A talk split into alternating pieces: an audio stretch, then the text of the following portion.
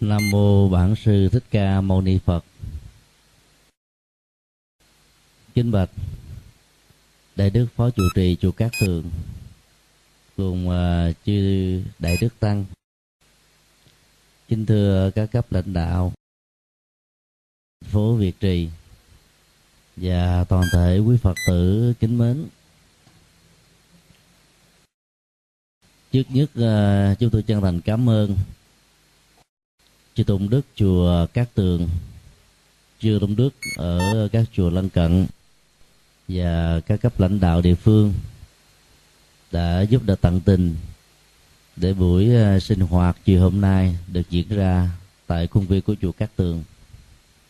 Và cũng ờ, ngỏ lời tán thán quý Phật tử đã vượt qua những khó khăn của một mùa hè đặc biệt là chiều hôm nay rất là nóng để ngồi à, học tập về à, những lời dạy của Đức Phật. Chúng tôi xin à, chia sẻ về đề tài tấm lòng vị tha, như để dâng lên Đức Phật sau mùa đại lễ Phật đản Liên Hợp Quốc năm 2008 lần đầu tiên được tổ chức một cách rất là thành công tại Việt Nam.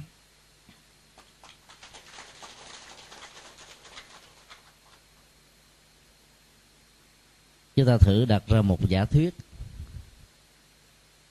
Cũng ngay mùa hè nóng như thế này. Và có thể trên, chẳng hạn như tại Ấn Độ 42 độ C. Có bốn người. Một người già, một trẻ em, và một người thân, hoặc vợ hoặc chồng, và bản thân chúng ta. Suốt ba ngày liên tục không có được một giọt nước để uống ở trong một cái mùa nóng như thế này. Chỉ có à, một cốc nước thì ta sẽ xử lý nó như thế nào? Tặng cho người à, lớn tuổi nhất, hay là em bé nhỏ tuổi nhất, hay là người thân thương nhất ở trong đời của mình, hay là mình ực lấy và uống một cái hết trơn, không cho ai quý à, phật tử à, chọn à, tình huống nào? Cho người lớn tuổi, cho trẻ em, cho người bạn đời và cho bản thân mình.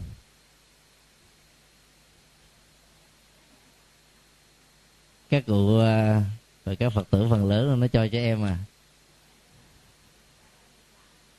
có người nói là cho người già. Rồi lúc đó người vợ người chồng mình uh, buồn rồi sao? Có vị nói là buồn cũng không sao. Còn bản thân của mình thì sao? Không sao hết. Ba ngày mà không uống nước á là cả một vấn đề đấy. Thì trong ờ, tình huống này đó nếu chúng ta tặng nguyên một cốc nước đó, cho một trong bốn người thì ba người còn lại bị khổ đau. Thì tinh thần nhà Phật dạy chúng ta là mình chia cốc nước ra làm bốn phần đó. Nhắm từng giọt từng giọt vào trong cái lưỡi để mình có thể uh, duy trì được cái sự tồn tại. Chứ không nên xử lý nó theo cách là uống cho đỡ khát. Bởi vì một cốc nước mà sau ba ngày một người uống không đỡ khát tí nào ta thấm vào à, trong lưỡi. Ta thấm lên trên đôi môi. Để ta không bị à, cái cơn à, khô khát ảnh hưởng làm cho mình cảm thấy à, rất là khổ đau. Thì vấn đề còn lại là chia đều cho bốn. Và mình à, là người được chia cái phần một phần tư cuối cùng. Người làm được như thế đó tạm được định nghĩa là người có à, tấm lòng vị tha. Tặng um, trọn vẹn cốc nước đó cho người thân thương nhất là vợ hay chồng đó. Là chúng ta đang giới hạn cái tấm lòng của mình cho người mà mình à, yêu quý thôi. Cái mối quan hệ của cái tình yêu quý nhất là trong uh, sinh hoạt giới tính giữa nam và nữ nó có à, những cái ràng buộc mà nếu không thể hiện đó, cái chất thương yêu, sự lo lắng chăm sóc sẽ không được à, đảm bảo và chu toàn. Cho nên trong cái tình thương yêu giữa à, người nam và người nữ, nó luôn luôn có một tính chất. Từ đó là vị kỷ, nhưng mà được luật pháp bảo vệ. Vì cái vị kỷ đó, nó có cơ sở, có lý do chính đáng. Tặng một cốc nước cho à, trẻ em vì à, quý phật tử lớn tuổi tại đây đó nghĩ rằng là trẻ em là tương lai của thế hệ sau là người nắm giữ đất nước là những thế hệ có thể có đến vài chục năm so với người lớn. Cho nên cái tương lai đó được chúng ta trân quý. Còn có người thì muốn à, dâng tặng cốc nước đó cho người lớn tuổi nhất vì xứng đáng nhất theo đạo lý là quý người lớn tuổi. Như cha mẹ ông bà ruột thịt của mình là một điều diễm phúc.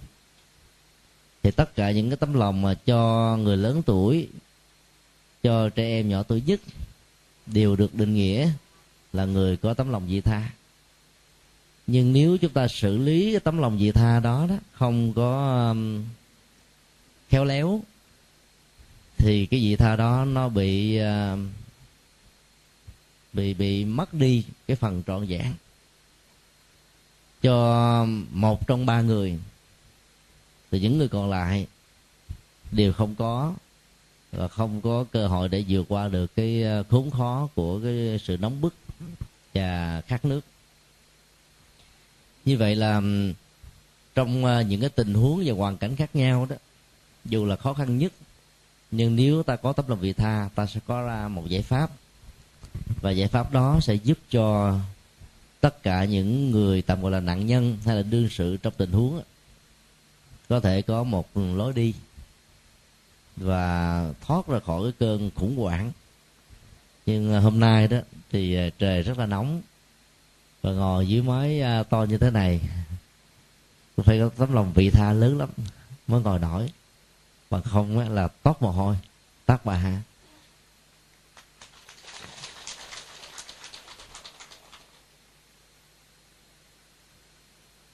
trong uh, truyền thống nhập thế của Phật giáo có một vị cư sĩ tại gia rất nổi tiếng tên là cấp cô độc.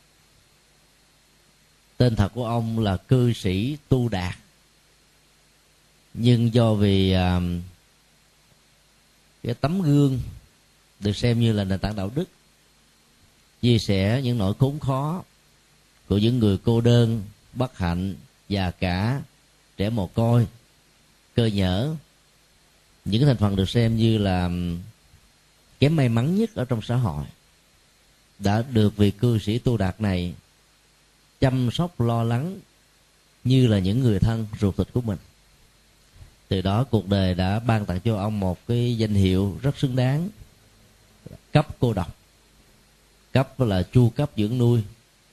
Cô độc là những người cô đơn, mồ côi không có người chăm sóc lo lắng để cho họ vơi đi được nỗi khổ niềm đau của à, đời sống à, của con người. Vị cư sĩ này à, thường làm một cái công việc, đó là ông sống một đời rất là bình dị, vốn là một đại gia nổi tiếng, gần như là ba phần tư doanh thu về hoạt động kinh tế của ông đó đều được sử dụng vào công tác từ thiện xã hội. Có khi rất là công khai có khi rất là thầm lặng không phân biệt tôn giáo màu da sắc tộc hệ chỗ nào có nhu cầu là ông đến. Và ông là người đệ tử ờ, mẫu mực nhất của đức phật. Nhất là uh, về đời sống xã hội giao tiếp ứng xử. Và do vậy được rất nhiều người mến mộ. Nghệ thuật thể hiện lòng vị tha của ông đó, nằm ở chỗ đó, là ban tặng một tặng phẩm đến cho người khác không để lại bất kỳ một cái ức chế tâm lý nào ở người tiếp nhận. Từ lúc chúng ta làm từ thiện chẳng hạn như ờ, chúng ta chia sẻ một sở hữu vật chất của mình cho người đang có nhu cầu. Nếu không được huấn luyện, ta có thể xem cái người tiếp nhận đó là người đang nhận cái ơn nghĩa và mình là chủ thể ban tặng ơn nghĩa đó. Rồi ờ, có một tặng phẩm mà mình xem nó rất là quý. Đến độ đó, người tiếp nhận cảm thấy là phải um, đền trả nó ở trong tương lai một cách rất là nặng nề. Cho nên khi tiếp nhận, nhưng mà lòng người tiếp nhận không được quan hỷ. Và do vậy họ không có được cái nỗi niềm hạnh phúc. Những cái tình huống tặng và cho như thế đó, nó tạo ra một cái à, khoảng cách ở trong mối quan hệ của con người. Cư sĩ cấp cô độc đã học theo gương hạnh bố thí của đức phật và đã thể hiện được cái chất liệu vô ngã. Không để à, cho người tiếp nhận có cảm giác bị lệ thuộc. Rằng mình là một người vô dụng, một người à, phải sống nương tựa vào tấm lòng thương tưởng của tha nhân. Và do đó đó, sự tiếp nhận của họ lại giúp cho cái khó khăn đó được vượt qua. Và những người này đó sau này trở thành những người rất là hữu dụng ở trong à, xã hội và cộng đồng nói chung. Có một lần à, ông đến một cái khu vực nuôi những người à, già cả. Thì ông giải dạng như là một người bình thường đó. Không xưng danh tính của mình là cư sĩ tu đạt. Đến đó, rồi ông cũng sống chung, làm việc chung để xem những tâm niệm của những người này và ông có mặt trước đó khoảng hai, ba ngày. Mặc dù có tin, người ta nói rằng là cư sĩ tu đạt sẽ đến đây để mà trợ cấp cho chúng ta các phần ăn và những cái nhu yếu phẩm cần thiết. Nghe tên ông đã lâu, ai cũng rất là mong mỏi được gặp ông. Nhưng ông lẫn vào ở trong những người già cả. Và xem mình cũng như là một trong những người đang gặp cái hoàn cảnh khó khăn đó và sống với họ bằng tình thương yêu thật sự. Cho đến cái ngày uh, có mặt của ông đó thì người ta cũng uh, giới thiệu đàng hoàng. Thì không thấy ông đâu cả. Ờ, từ bên dưới đi lên ta mới biết rằng là ai đây là cư sĩ cấp cô độc. Người đã sống chung với mình cả ba ngày mà mình không biết. Ở trong đạo lý nhập thế của đạo Phật đó thì à, bố thí đó nó là một cái à, khái niệm à, xã hội học. Rất là hay. Nhưng mà được Phật tử Việt Nam và Trung Hoa sử dụng đó, theo một cái cơ chế phân biệt đối xử. Bố là ban bố thí là tặng biếu. Tức là mình tặng biếu ban bố một cách đồng điều không phân biệt. Và do đó không xem mình là kẻ ban ơn người tiếp nhận là kẻ thụ ơn. Nhưng à, người Việt Nam mình lại sử dụng á, khái niệm cúng dường là dành cho người bên dưới dân cúng lên các vị xuất gia với tất cả lòng chí thành chí kính. Còn bố thí là người bên trên ban bố cho người xuống à, bên dưới. Và do đó đó cái thái độ ứng xử có phân chia đã làm cho rất nhiều người có cảm giác tiếp nhận một cái gì đó, trở thành là sự nặng nề. Về phương diện ờ, triết học vô ngã đó, thì khái niệm bố thí, nó sâu sắc và hay hơn khái niệm cúng dường. Cúng dường là đọc trại âm của từ cung dưỡng là cung cấp và dưỡng nuôi. Nó chỉ nói cái động tác ờ, san sẻ, tặng biếu cái sở hữu của mình cho một người khác thôi trong khi đó, bố thí là một cái sự san sẻ mang tính cách đồng điều phổ cập. Phủ trùng. Do vậy, đó là những cái thói quen mà sử dụng ngôn từ mang tính cách phân biệt đó, nó làm cho hành động vị tha của chúng ta bị giới hạn, bị thu hẹp lại. Và do đó đó, đôi lúc mình làm, nhưng mà cái hiệu quả của việc dấn thân đó không được cao. Cuộc đời của cư sĩ cấp cô độc gắn liền với à, kinh doanh và từ thiện. Ở trong kinh đức phật dạy tất cả những người đệ tử tại gia nghệ thuật quản trị à, tài chánh, đồng lương được chia ra làm bốn phần 25% dành cho hiếu thảo. Nếu cha mẹ ta còn vì uh, sự biết ơn đối với hai đấng sanh thành được xem như là phật ở trong nhà là yếu tố hàng đầu để sống lòng vị tha. Có rất nhiều người à, rất là năng đổ dấn thân nhiệt huyết với cộng đồng xã hội nhưng mà bỏ lăn bỏ lóc. Cha mẹ già cả ốm yếu bệnh tật mất sức lao động của mình. Thì cái nghĩa cử cao thượng của lòng vị tha trong tình huống này nó không thể hiện được một cách trọn vẹn nhất. Do đó, lòng hiếu kính thể hiện qua hành động cụ thể chăm sóc cha mẹ. Mặc dù cha mẹ mình có thể đủ phương tiện được xem là cái phần nền tảng của đạo lý con người.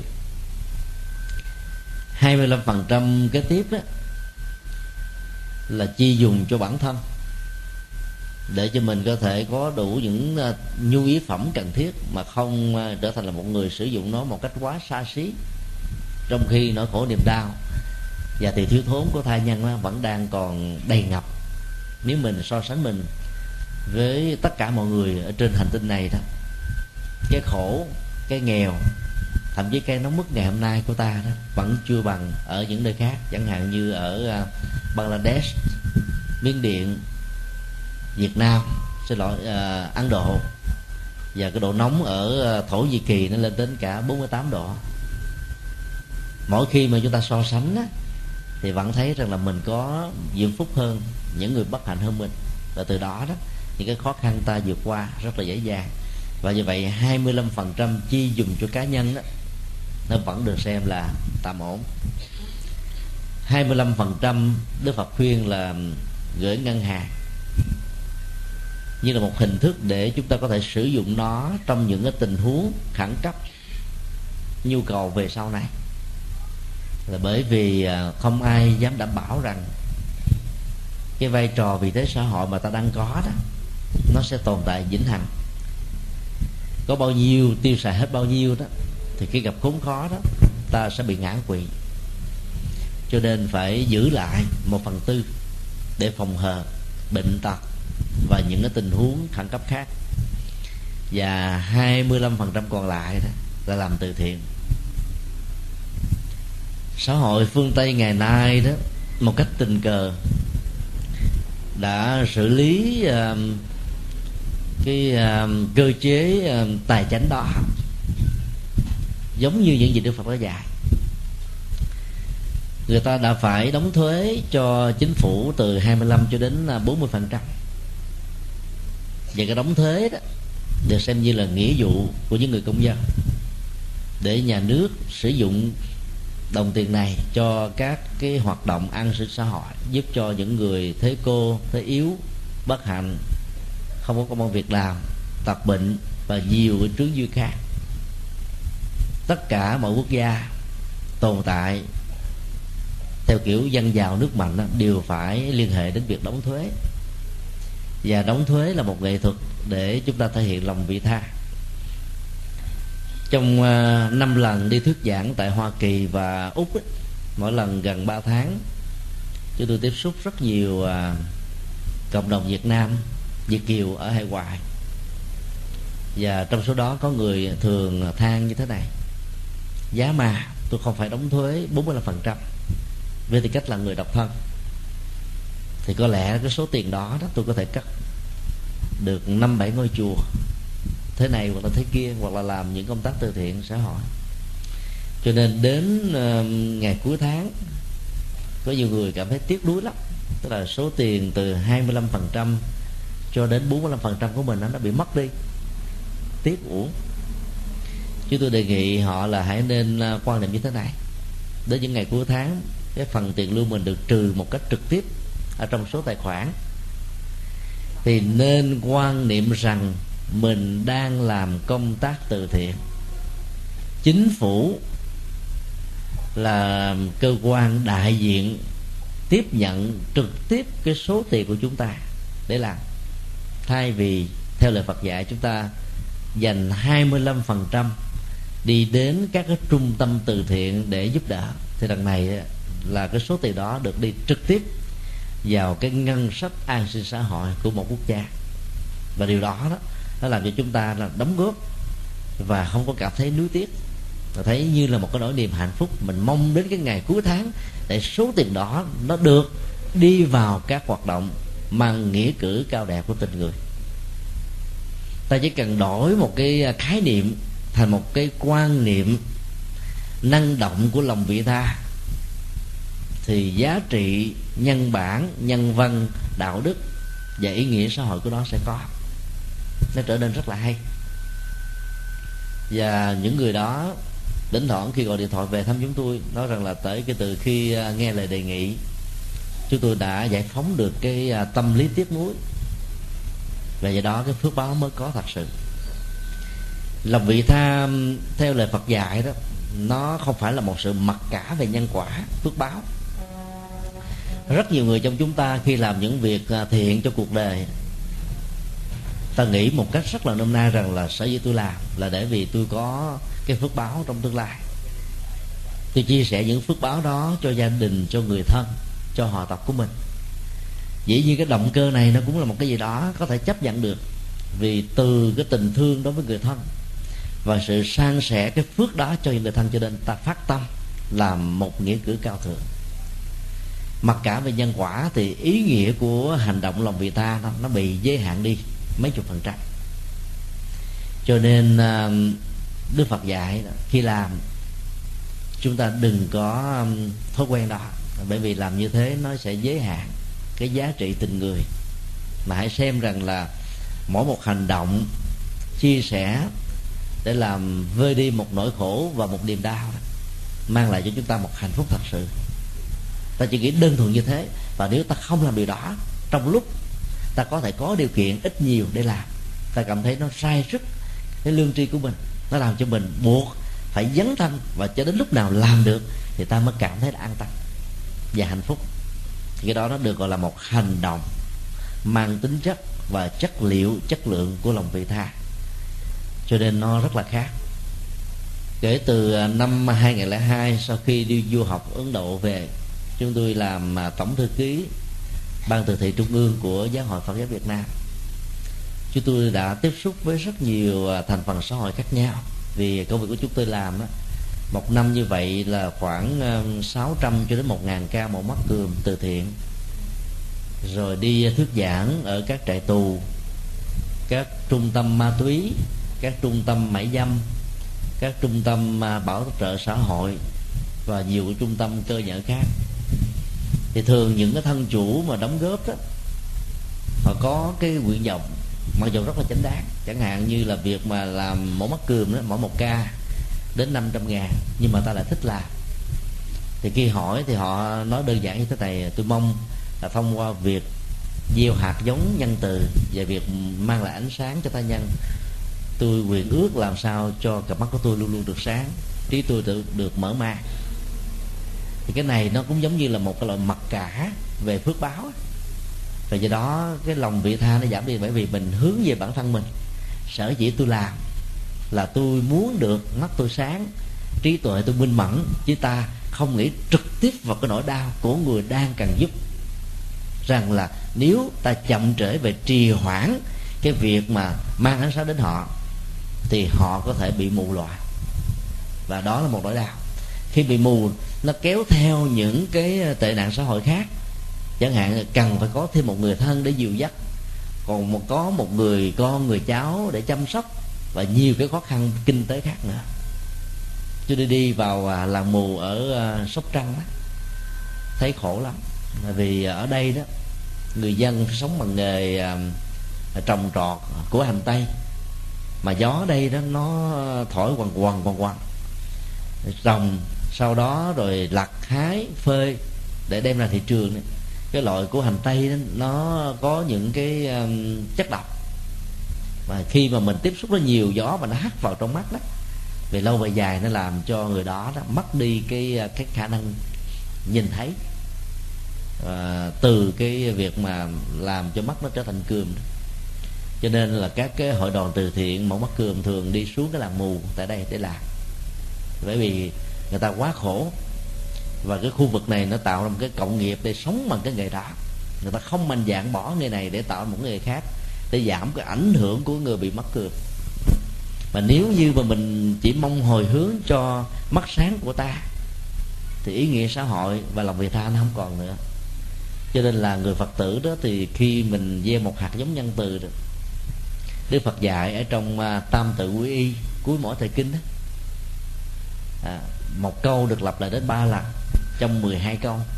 Đương nguyện chúng sinh là cầu cho tất cả chúng sinh. Chưa bao giờ đức phật dạy chúng ta là cầu cho à, thân tôi vợ tôi chồng tôi gia đình tôi. Mặc dầu cầu như thế nó cũng là một cái tình cảm rất là thân thân quyến rất là đẹp. Nhưng mà trong khái niệm chúng sinh đó là người thân cha mẹ ông bà tất cả những người khác bao gồm người dưới nước lạ cũng đã được bao gồm rồi.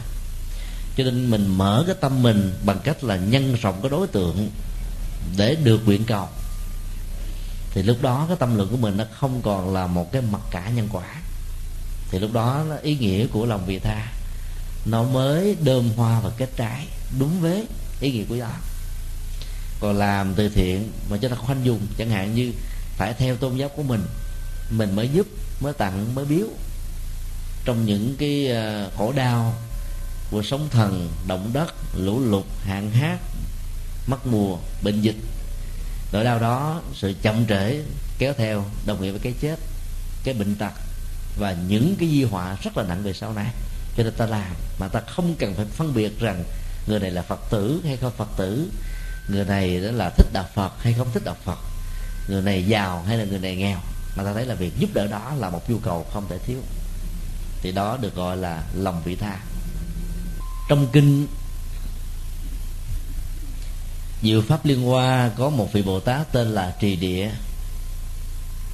Nghĩa nôm na đó là bảo hộ trái đất Địa là địa cầu. Trì là duy trì Giữ cho nó không bị lão hóa nhanh. Đức Phật à, phân tích ở trong kinh đó, cái quy luật vận hành của vũ trụ đó, nó gồm có bốn giai đoạn thành trụ hoại không? Và đối với ờ, các ờ, thế giới hữu cơ vô cơ là sanh trụ dị diệt. Còn đối với con người là sanh già bệnh và chết. Cái giai đoạn ờ, thứ hai và thứ ba đó là giai đoạn tồn tại và phát triển đó. nếu con người không biết cách bảo dưỡng và bảo hộ hành tinh đó, thì hành tinh này nó sẽ um, bị yếu thọ đi. Tháng 12 2007 vừa qua đó, Liều Quốc và các nhà khoa học về à, khí hậu thời tiết trên 200 quốc gia đã ngồi lại với nhau tại à, Bali để bàn cái cách làm giảm cái hiệu ứng nhà kính toàn cầu và làm giảm cái sự hâm nóng toàn cầu. Vì đây là một cái tiếng chuông báo động rất lớn. Chúng ta thấy là 10 năm trước hay là 20 năm trước tại Việt Nam mùa hè nó không nóng như thế này. À, chỉ trong vòng à, 10 năm tới đó nếu chúng ta tiếp tục sử dụng à, cái nguồn tài nguyên thiên nhiên một cách cạn kiệt không tạo cơ hội cho chúng có thể tự tái tạo chẳng hạn như là phá rừng thì uh, cái độ nóng nó sẽ gia tăng lên đến hai ba độ. Và trong vòng 50 năm tới đó thì trên hành tinh này đó nó có thể là một phần ba sẽ bị chìm vào trong ờ, nước. Trong số đó gồm có Hoa Kỳ, Thái Lan và một phần của Việt Nam. Cái sự ham nóng toàn cầu đã làm cho khí hậu nó nóng lên và nó làm rất nhiều cái sự trở ngại về ờ, sức khỏe và ảnh hưởng đến tuổi thọ mạng sống của con người. Cho nên um, trì địa đó là một uh, danh sinh để giúp cho chúng ta thấy rằng là vị bồ tát này luôn làm công việc là bảo hộ môi trường bảo hộ sinh thái bảo hộ địa cầu và hành tinh nói chung. Các hành động bảo hộ đó nó có thể từ những cái việc rất là đơn giản. Chẳng hạn như là chúng ta có ý thức trồng cây xanh rồi chúng ta có ý thức là sang lắp những cái uh, ổ gà ổ chuột ổ vôi ở trên các con đường đi. Chúng ta đi ngang qua. Chúng ta có ý thức là nhặt hết tất cả những loại gai gốc miễn chai kẽm gai ở trên những uh, tuyến đường. Bởi vì uh, cái đó nó có thể là dẫn đến sự xảy ra tai nạn chết chóc thương tật bất hạnh chúng ta cần phải làm à, các cái công tác thấy rất rõ là cái vũ trụ này tồn tại đó nó nhờ sự tương tác của nhiều à, loài động vật trong sự cân bằng hệ sinh thái và nhiều ý nghĩa xã hội khác nữa. Nếu mà mình không làm được những điều đó đó thì ta đang làm cho cái không gian hành tinh đó, nó mất dần đi cái sự sống và ta đã đang làm cho cái tuổi thọ của mình giảm đi. Theo cái cơ chế bị ảnh hưởng toàn cầu chung. Thì vị bồ tát này đã có cái à, hạnh nguyện là đi tới đâu cũng bảo hộ hành tinh, bảo hộ trái đất, bảo hộ cây xanh, bảo hộ các loài động vật và bảo hộ con người ở trên hành tinh này. Thì là những người phật tử khi à, ta đọc tụng à, kinh diệu pháp liên hoa, mỗi một cái danh sưng của một vị bồ tát đó nó là một cái cuộc nhập thế ta thay đổi cái thói quen là niệm trì danh hiệu bồ tát để mong các ngài gia hộ cho mình được bình an, phước báo. Thành cái nghệ thuật để nhìn thẩm thấu sâu vào ở trong nội dung của từng danh xưng này để chúng ta thực tập theo các vị bồ tát của kinh điển đại thừa đó, phần lớn không phải là các nhân vật lịch sử, được mô tả và giới thiệu đến từ các hành tinh có con người ngoài hành tinh mà chúng ta đang sống. Và do đó đó, cái cái à, hình ảnh thật về lịch sử của các ngài không quan trọng, mà quan trọng là thông qua danh xưng thể hiện hạnh nguyện dấn thân, ta học được điều gì. Cho nên trì tụng kinh pháp hoa, đến đoạn nói về bồ tát tri địa, ta phải học cái cách để bảo vệ hành tinh. Làm được như thế thì ta đang có lòng vị tha cho nên tấm lòng vị tha nó không đòi hỏi rằng là mình là phải là cái người giàu sang, phú quý, phương tiện vật chất đủ đầy. Hay là có một cái vị thế xã hội lớn, nhất hồ ba ứng mới có thể làm được. Chỉ cần có tấm lòng ở trong điều kiện khiêm tốn, thiếu thốn, ta vẫn có thể thực hiện đó.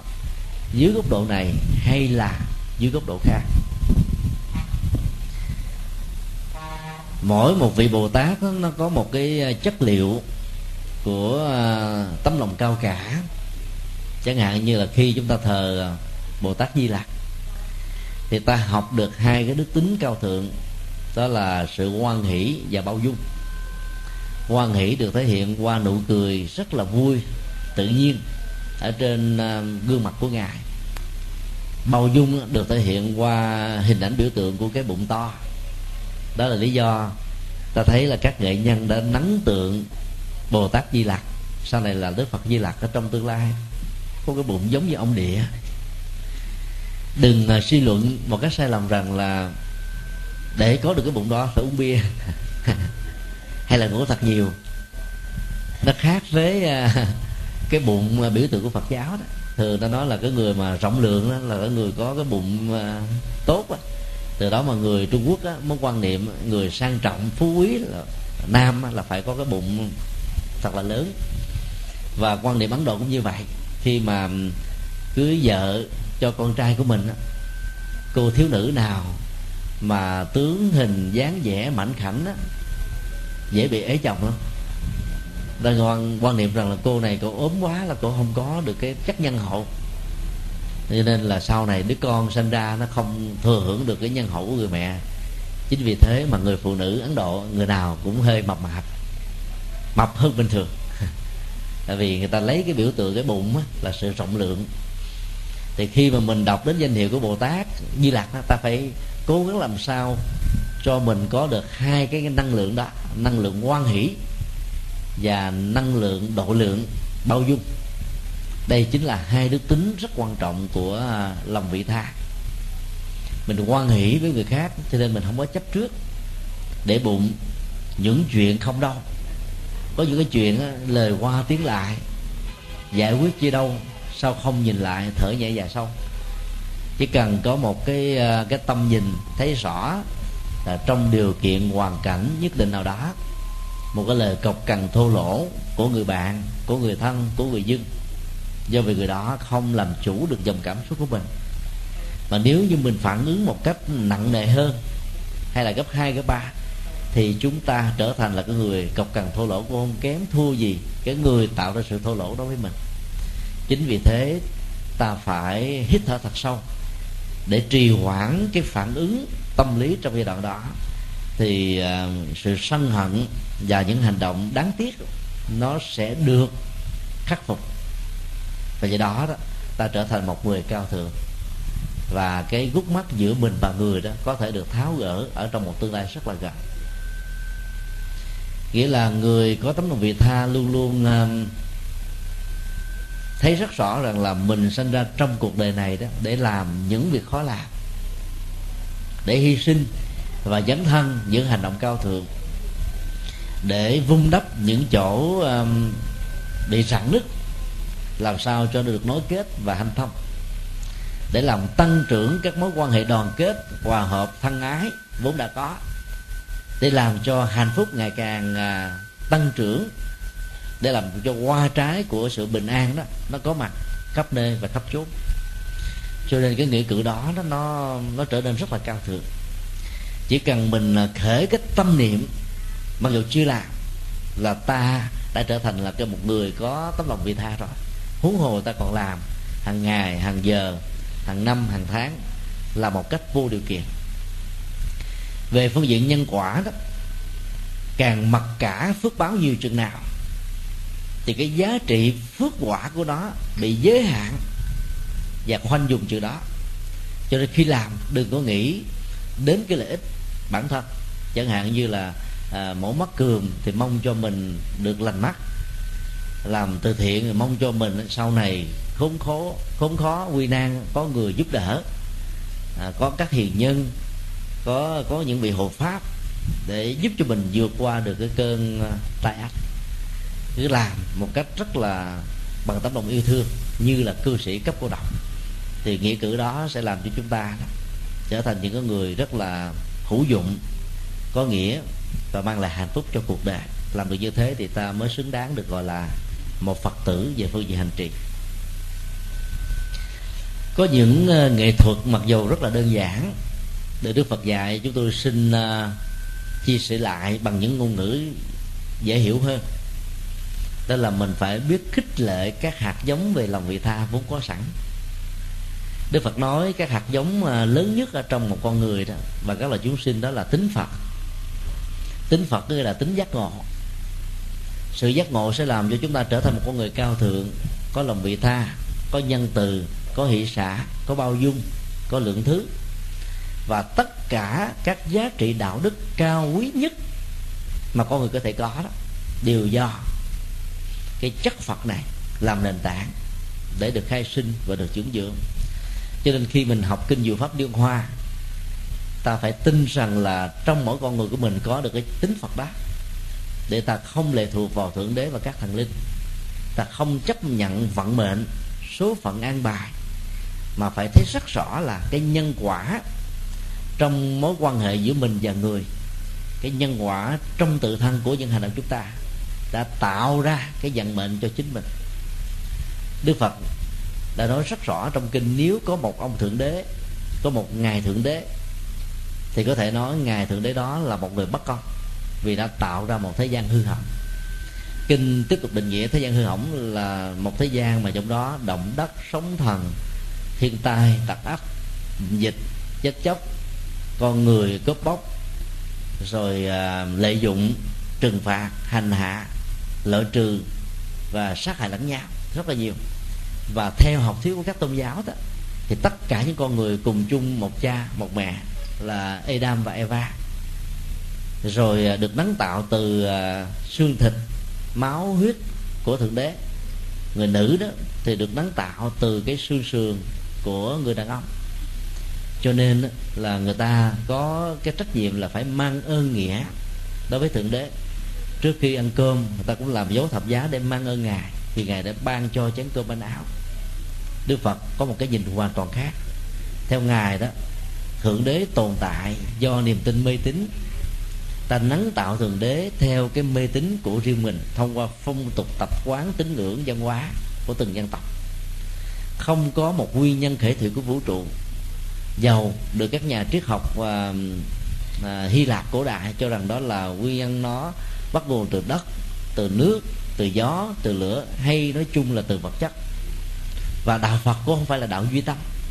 Cái gì mà có một cái duy đó đều là những cái mà theo Đức Phật đó nó không phản ánh được cái tính cách toàn diện của sự tương tác ở trong vũ trụ như là một cơ chế vận hành. Và đạo Phật đã đưa ra một học thuyết mới đó là duyên khởi duyên là những cái hỗ trợ, những yếu tố, những cái tác động. Khởi đó là nó vận hành và nó tạo ra một cái tiến trình gồm có bốn giai đoạn. Và khi kết thúc ở giai đoạn thứ tư, nó không phải là dấu chấm cuối cùng. Nó tiếp tục mở đường cho giai đoạn kế tiếp được diễn ra. Cứ như thế là vô cùng tận. Không có điểm bắt đầu và do đó không có sự kết thúc. Bản chất của vũ trụ bao gồm mọi sự vật hiện tượng và con người là thế hiểu được điều này đó thì à, con người không còn có niềm tin bị lệ thuộc vào thượng đế và các thần linh. Trưởng quản các chức nghiệp ngành nghề liên hệ đến cái vận mệnh hạnh phúc khổ đau. Vui hay buồn, thành công hay thất bại, may mắn hay là bất hạnh của tự bản thân. Và do đó chúng ta buộc phải nhìn lại chính mình như là một tấm gương. Và theo tinh thần đức phật, chúng ta có thể dùng ngôn ngữ phim ảnh hiện đại. Ta là kịch bản tức là ta viết ra cái kịch bản cho cuộc đời hạnh phúc và khổ đau của mình. Rồi ta cũng đồng thời đóng vai là diễn viên ở trong kịch bản đó. Rồi ta cũng là người đạo diễn cho chính cuộc đời của chính mình. Và do vậy ta phải có trách nhiệm trực tiếp về hành động lời nói việc làm của bản thân. Cho nên phủ bỏ đi rũ bỏ đi cái lớp niềm tin về thượng đế và các thần linh đó, con người sẽ sống với tính năng tuệ giác và rất là năng động, tích cực, lạc quan. Không có cầu nguyện nhiều, mà dấn thân làm làm nhiều. Không có mơ ước nhiều, mà đặt trên cái chủ nghĩa hiện thực nhiều, để chúng ta đi vào trong cuộc đời. Với tấm lòng vị tha, mang lại niềm vui, xóa bớt đi những nỗi khổ niềm đau. Ta chỉ có phát nguyện là mong cho tất cả chúng sinh. Còn cái cầu nguyện thường cho bản thân mình, gia đình mình trên cái ý nghĩa vị kỷ nhỏ nhoi nó làm cho cái lòng rộng lượng của chúng ta nó bị thu hẹp dần dần. Khi thấy được điều đó thì à, các đức tính cao thượng nhất ở trong một con người đó, ai cũng có sẵn. Vấn đề ở chỗ là ta đánh thức cái tiềm năng đó. Chúng tôi tạm gọi là đánh thức đức phật đang nằm ngủ trong chính mình. Mỗi một con người đều có tính phật và phát huy đúng mức là ta sẽ trở thành phật trong tương lai ở đây ta thấy là nó khác rất nhiều so với các tôn giáo bạn. Ở chỗ đó, một tín đồ thuần thành, sau khi sống một cuộc đời đạo đức văn giữ theo lời chúa trong thánh kinh, sau khi chết sẽ có một hướng đi duy nhất, đó là sanh về thiên đường để hưởng nhan đức chúa đời đời. Còn ai không làm các điều đó, cũng có một lối đi duy nhất là sanh xuống hỏa ngục chịu sức nóng và hành hạ kiếp kiếp. Cho nên à, các tôn giáo nhất thần có cơ cấu từ à, do thái giáo như là tinh lành chánh thống giáo thi chúa giáo và hồi giáo tin chỉ có hai cái cảnh giới thôi. Còn phật giáo thì chủ trương là nhân quả và nghiệp báo. Cho nên đó, con người tự tạo ra cảnh giới cho mình chứ không có thượng đế thần linh nào can thiệp cả. Và nhờ sống như thế đó thì mình à, rất là năng động mạnh dạng tích cực dấn thân để làm những việc cần phải làm. Chứ không phải làm để chúng ta được chúa chấm điểm, được phật ban ơn. Thì làm như thế là cái lòng vị tha, mất đi hết ý nghĩa của đạo. Rất nhiều à, tín đồ các tôn giáo đó làm công việc lành, chỉ vì muốn mình có được một cái à, hộ chiếu và cái visa để nhập cảnh vào thiên quốc, tức là nước của chúa trời. Thì làm như thế nó cũng là một hình thức khác của mặc cả về nhân quả còn người phật tử theo tinh thần phật dạy đó làm chúng ta không phải là để tạo cái phước cho bản thân. Dĩ nhiên về nhân quả dầu ta không muốn nó vẫn phải trổ vì đó là cái quy luật tự nhiên của những gì mà chúng ta làm. Cho nên đừng lo lắng đừng uh, có những ý nghĩ về bản thân mình. Thì việc làm vị tha đó nó sẽ trổ hương quả lớn nhất của ta. Khi ta tin rằng là mỗi một con người có được uh, tính năng giác ngộ thì ta sẽ sống và ứng xử nó một cách rất là tốt. Không còn ứng xử một cách à, như là thế giới giang hồ, hay là thế giới hơn thua, thế giới à, mặc cả, vân vân. Và nếu mình biết khai thác cái chất liệu đó, thì những con người nghèo, khốn khó vẫn có thể là những con người rất là vị tha. Có một lần à, trong vòng hai ngày liên tục, chúng tôi phải đi làm công tác cứu trợ cho các trẻ em vị thành niên, trung tâm thanh thiếu niên ba ở à, quận Gò Vấp, thành phố Hồ Chí Minh. Và ngày hôm sau đó thì phải lên trung tâm Tân Hiệp, Bình Phước để giúp cho trên 1.200 người cơ nhở vô gia cư sống một cách rất là thiếu tốt tại đây. Thì ngày hôm đó đó chúng tôi quà những cái tặng phẩm, quà, cáp, sách vở và những cái loại sách học làm người rồi à, các loại truyện ngắn hoặc là những cái loại sách mà thuộc về à, hình đó để giúp cho các em mồ côi. Tại đây có thể à, vơi đi bớt cái nỗi khổ thì nó còn có thêm cái phần quà về tiền. Thì chúng tôi bữa đó phương tiện và nói như thế này. À, thưa các các cháu vì tuổi các em từ 5 tuổi đến 16 tuổi thôi trước khi đến đây đó là thầy đã ghé một cái trung tâm người già. Và các bác, các ông, các cô dì thím tại đây biết rằng là thầy đến các cháu ngày hôm nay. Cho nên đó là các vị đã tặng cho các cháu mỗi người là hai ngàn đồng. Tức là trích từ cái số tiền rất là hiếm hoi được cái trợ cấp của ờ, chính phủ. Mỗi người là bảy ngàn đồng một ngày vào ngay thời điểm đó đó, dành ra như là hai ngàn đồng để tặng cho các cháu ăn bánh. Các em hoan hô vỗ tay răng răng răng răng hết. Chúng tôi mới nói với các em à, bây giờ à, những người lớn tuổi nghèo khó, bệnh tật, không có con cháu nuôi dưỡng, nhưng mà nghe nói các cháu đây là một coi thiếu thốn, cho nên đã làm được những như thế, cho nên giờ thầy mong các cháu dành ra mỗi người 500 đồng thôi để tặng biếu cho cái trung tâm Tân Hiệp vào ngày mai. Các em sung phong có người một ngàn, có người ngàn rưỡi. Đó là một cái điều hết sức là bất ngờ. Chúng tôi làm thử thôi, mà thấy hết sức là bất ngờ. Mặc dù không có các bác lớn tuổi nào tặng hai ngàn cả. Mà mình phải nói như thế thì các em bắt đầu động lòng. Thấy rằng là cái cuộc đời của mình bất hạnh thật. Nhưng không phải là nó kết thúc. Nó là một dấu chấm cuối cùng cũng có rất nhiều người không hề biết mặt mũi mình là ai. Nhưng mà ứng xử như là người cha, người mẹ, người ông, người bà, với tất cả tình thương, với những cái ý nghĩa cao thượng nhất để dành cho mình. Và khi mình khơi dậy được cái chất liệu giác ngộ đó đó, thì các em giàu là chỉ là 5 tuổi đến 16 tuổi, ý thức về về về về cái sự dấn thân xã hội chưa có. Nhưng mà các em vẫn mạnh dạng là phát tâm biếu cho các bác ở tại trung tâm Tân Hiệp mỗi người là 500 có người một ngàn có người ngàn rưỡi. Tại đây thì các em có trên 400 và ngày hôm đó đó chúng tôi đã tiếp thu. Nhưng mà khi lên ở trên trung tâm Tân Hiệp á, chúng tôi tăng cái số tiền nó lên. Gửi cho các bác tại đây thì mình phải gửi là hai chục ngàn đồng.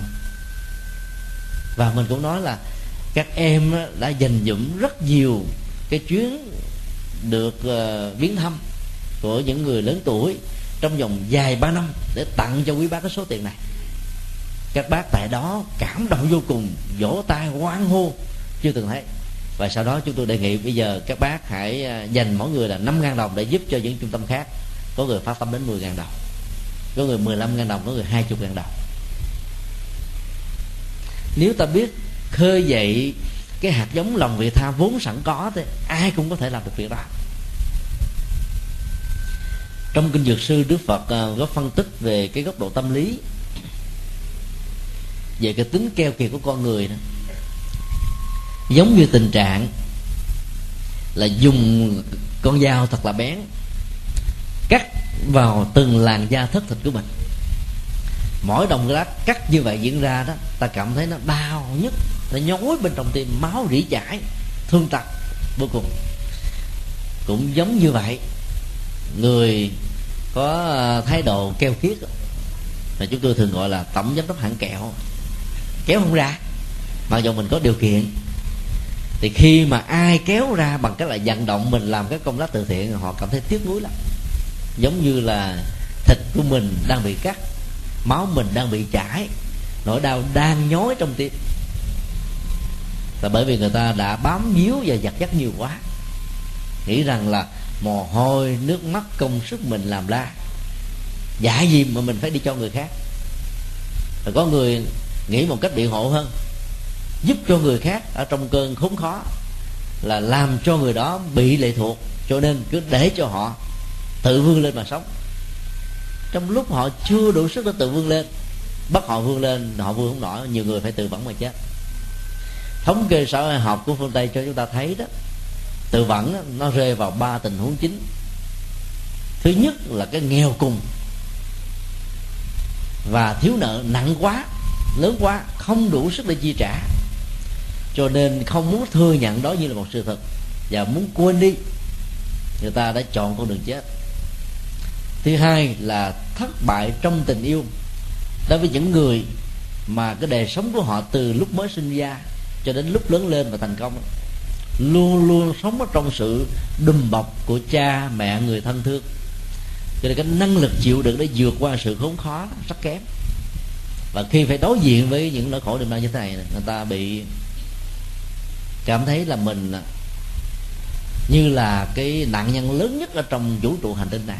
Tất cả nỗi đau nó sập đổ trên đôi vai của mình. Sức chịu đựng không nổi, cho nên họ chọn con đường nguyên sinh. Và cái thứ ba đó là những cái khủng hoảng xã hội trong các mối quan hệ, vân vân. Và cái này nó là ít hơn cái tình huống một. Cho nên cái nghèo cùng, cái khốn khó quá đó, cũng có thể làm cho ta trở nên bế tắc. Nhưng khi mình biết khích lệ và tạo ra một chất xúc tác để cho con người nhìn thấy được rằng là trong chính bản thân mình nó cũng có những hạt giống rất là dễ thương. Hạt giống nhân từ, đạo đức, chuẩn mực, thì con người đó sẽ có thể phát huy được ở một mức độ từ đó. Và tốt hơn nữa thì họ sẽ trở thành là những người mang hạnh nguyện của cư sĩ cấp cô độc ở trong sinh hoạt và ở trong đời sống. Cho nên những ai mà có tính cách là tổng giám đốc các hãng kẹo đó, thì phải nên nghĩ rằng là cái việc mà kéo kẹo mình ra, mặc dù nó dai nó lâu đứt lắm, phải mình chẳng bẻ cái cục cái nó mới đứt. Biết rằng là khi mình làm việc đó, nó không mất đi mà nó sẽ làm cho mình có một cái ngân hàng công đức. Mặc dầu ngân hàng công đức này đó, nó không có số tài khoản, nó không có hình thù vóc dáng, nhưng trong những lúc chúng ta khốn khó, chỉ cần mong cho mình sử dụng những nguồn phước mình có để vượt qua cái khốn khó này, thì nó sẽ hiện về với chúng ta như là một hiện thực. Mặc dù hồi nãy chúng tôi nói là khi mình làm, mình không nên nghĩ đến cái mặt cả nhân quả nhưng mà trong tình huống mình chưa đủ sức để vượt qua, và vẫn còn có những cái à, qua lại trong những việc làm, đầu tư phải có được cái à, cái kết quả à, như thói quen của những người thương gia đó. thì chúng ta phải nên nghĩ như vậy là việc bố thí giúp đỡ cho thai nhân và cuộc đời nó không mất đi, mà nó chỉ bồi đắp cho chúng ta thêm những cái giá trị về âm đức, về phước báo để ta có thể vượt qua được cái thói quen kẹo kéo của mình, thì à, tấm lòng vị tha sẽ bắt đầu có mặt. Kể từ khi à, làm thành công à, cái việc mà khích lệ lòng vị tha ở các em tuổi từ 5 cho đến 16 và tại trung tâm Tân Hiệp đó, thì chúng tôi thường đi đến những chỗ khác, cũng khích lệ và khuyến khích người ta làm một cách tương tự như vậy từ đó chúng tôi có một kết luận như thế này là lòng vị tha ai cũng có sẵn hết ai cũng khó bằng những người cũng khó trong những cái trung tâm bảo trợ xã hội. Không có người thân chăm sóc, không có nhà cửa để ở, sống lây lắc ở vỉa hè đường phố, rồi được đưa tập trung về đây. Và cái tiền trợ cấp chính phủ mỗi một ngày chỉ có 7 ngàn đồng, bao gồm luôn cả tiền thuốc thang. Làm sao để mà sống không à cái trung tâm tân hiệp chỉ có 1.200 thành viên thôi mà chỉ trong vòng có hơn 10 năm, chúng ta đã thấy có trên 200 cái mộ. Nó nằm ở phía khu vực sau. Có nghĩa là ta sống tại đó và chết tại đó. Phương tiện thiếu thốn quá, cũng dẫn đến bệnh tật. Và do đó tuổi thọ bị rút ngắn. Cho nên họ phải vẫy tay chào với cuộc đời. Sớm hơn cái thời gian và cái tiến trình thông thường của những người có đủ tiền nghi và vật chất. Ấy thế mà khi ta biết khích lệ đúng thì cái lòng vị tha của người đó vẫn có thể rót ra. Được tặng ba chục ngàn đồng mà dám tặng lại hai chục ngàn đồng để làm từ thiện không phải là chuyện dễ. Nếu tính ra giống như là đến cả sáu mươi mấy phần trăm làm từ thiện, còn đức phật khuyên chỉ có hai mươi phần trăm thôi. Những người này là dám làm đến sáu mươi mấy phần trăm. Cho nên cái lòng vị tha đó ai cũng có sẵn. Và nếu khai thác đúng đó, thì giá trị phục vụ xã hội của nó sẽ rất là lớn, dài, lâu và bền bây giờ chúng ta thử thực tập một số à, cái phương pháp đức phật đã dạy để à, lòng vị tha mình được tăng trưởng. Phương pháp thứ nhất đó là phương pháp vô ngã. Vô ngã thì nó có hai ý nghĩa. Về phương diện nhận thức đó ta phải thấy rằng là cái cơ thể có sự sống của mình đó là một cái tổ hợp tâm vật lý. Về vấn đề vật lý đó nó được hình thành bởi đất nước gió lửa.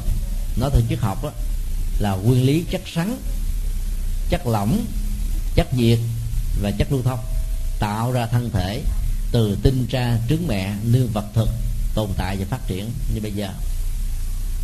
Về tổ hợp tâm lý đó thì gồm có bốn yếu tố. Đó là dòng cảm giác dòng tri giác dòng tâm tư và dòng nhận thức bốn loại này nó hình thành nó tạo ra cái ờ, phẩm chất và con người. Các loài động vật khác đó thì cái cơ cấu ờ, cảm giác tri giác tâm tư và nhận thức đó, nó rất là bản năng. Nó tồn tại ở một mức độ rất là thấp do cái hạn chế về cái cơ cấu nếp nhân của bộ não. Cho nên nó không phát huy được theo một cái ờ, cơ cấu xã hội của loài người. Có kinh nghiệm có giáo dục có đạo đức có tổ chức và truyền thừa lại cho thế hệ này sang thế hệ kia. Như vậy là khi mà mình nhìn thấy rằng là cái được gọi là ta đó là một cái tổ hợp tâm vật lý, thì ta sẽ không có cái niệm nghĩ rằng là nó sẽ tồn tại, thường hằng bất biến với mình.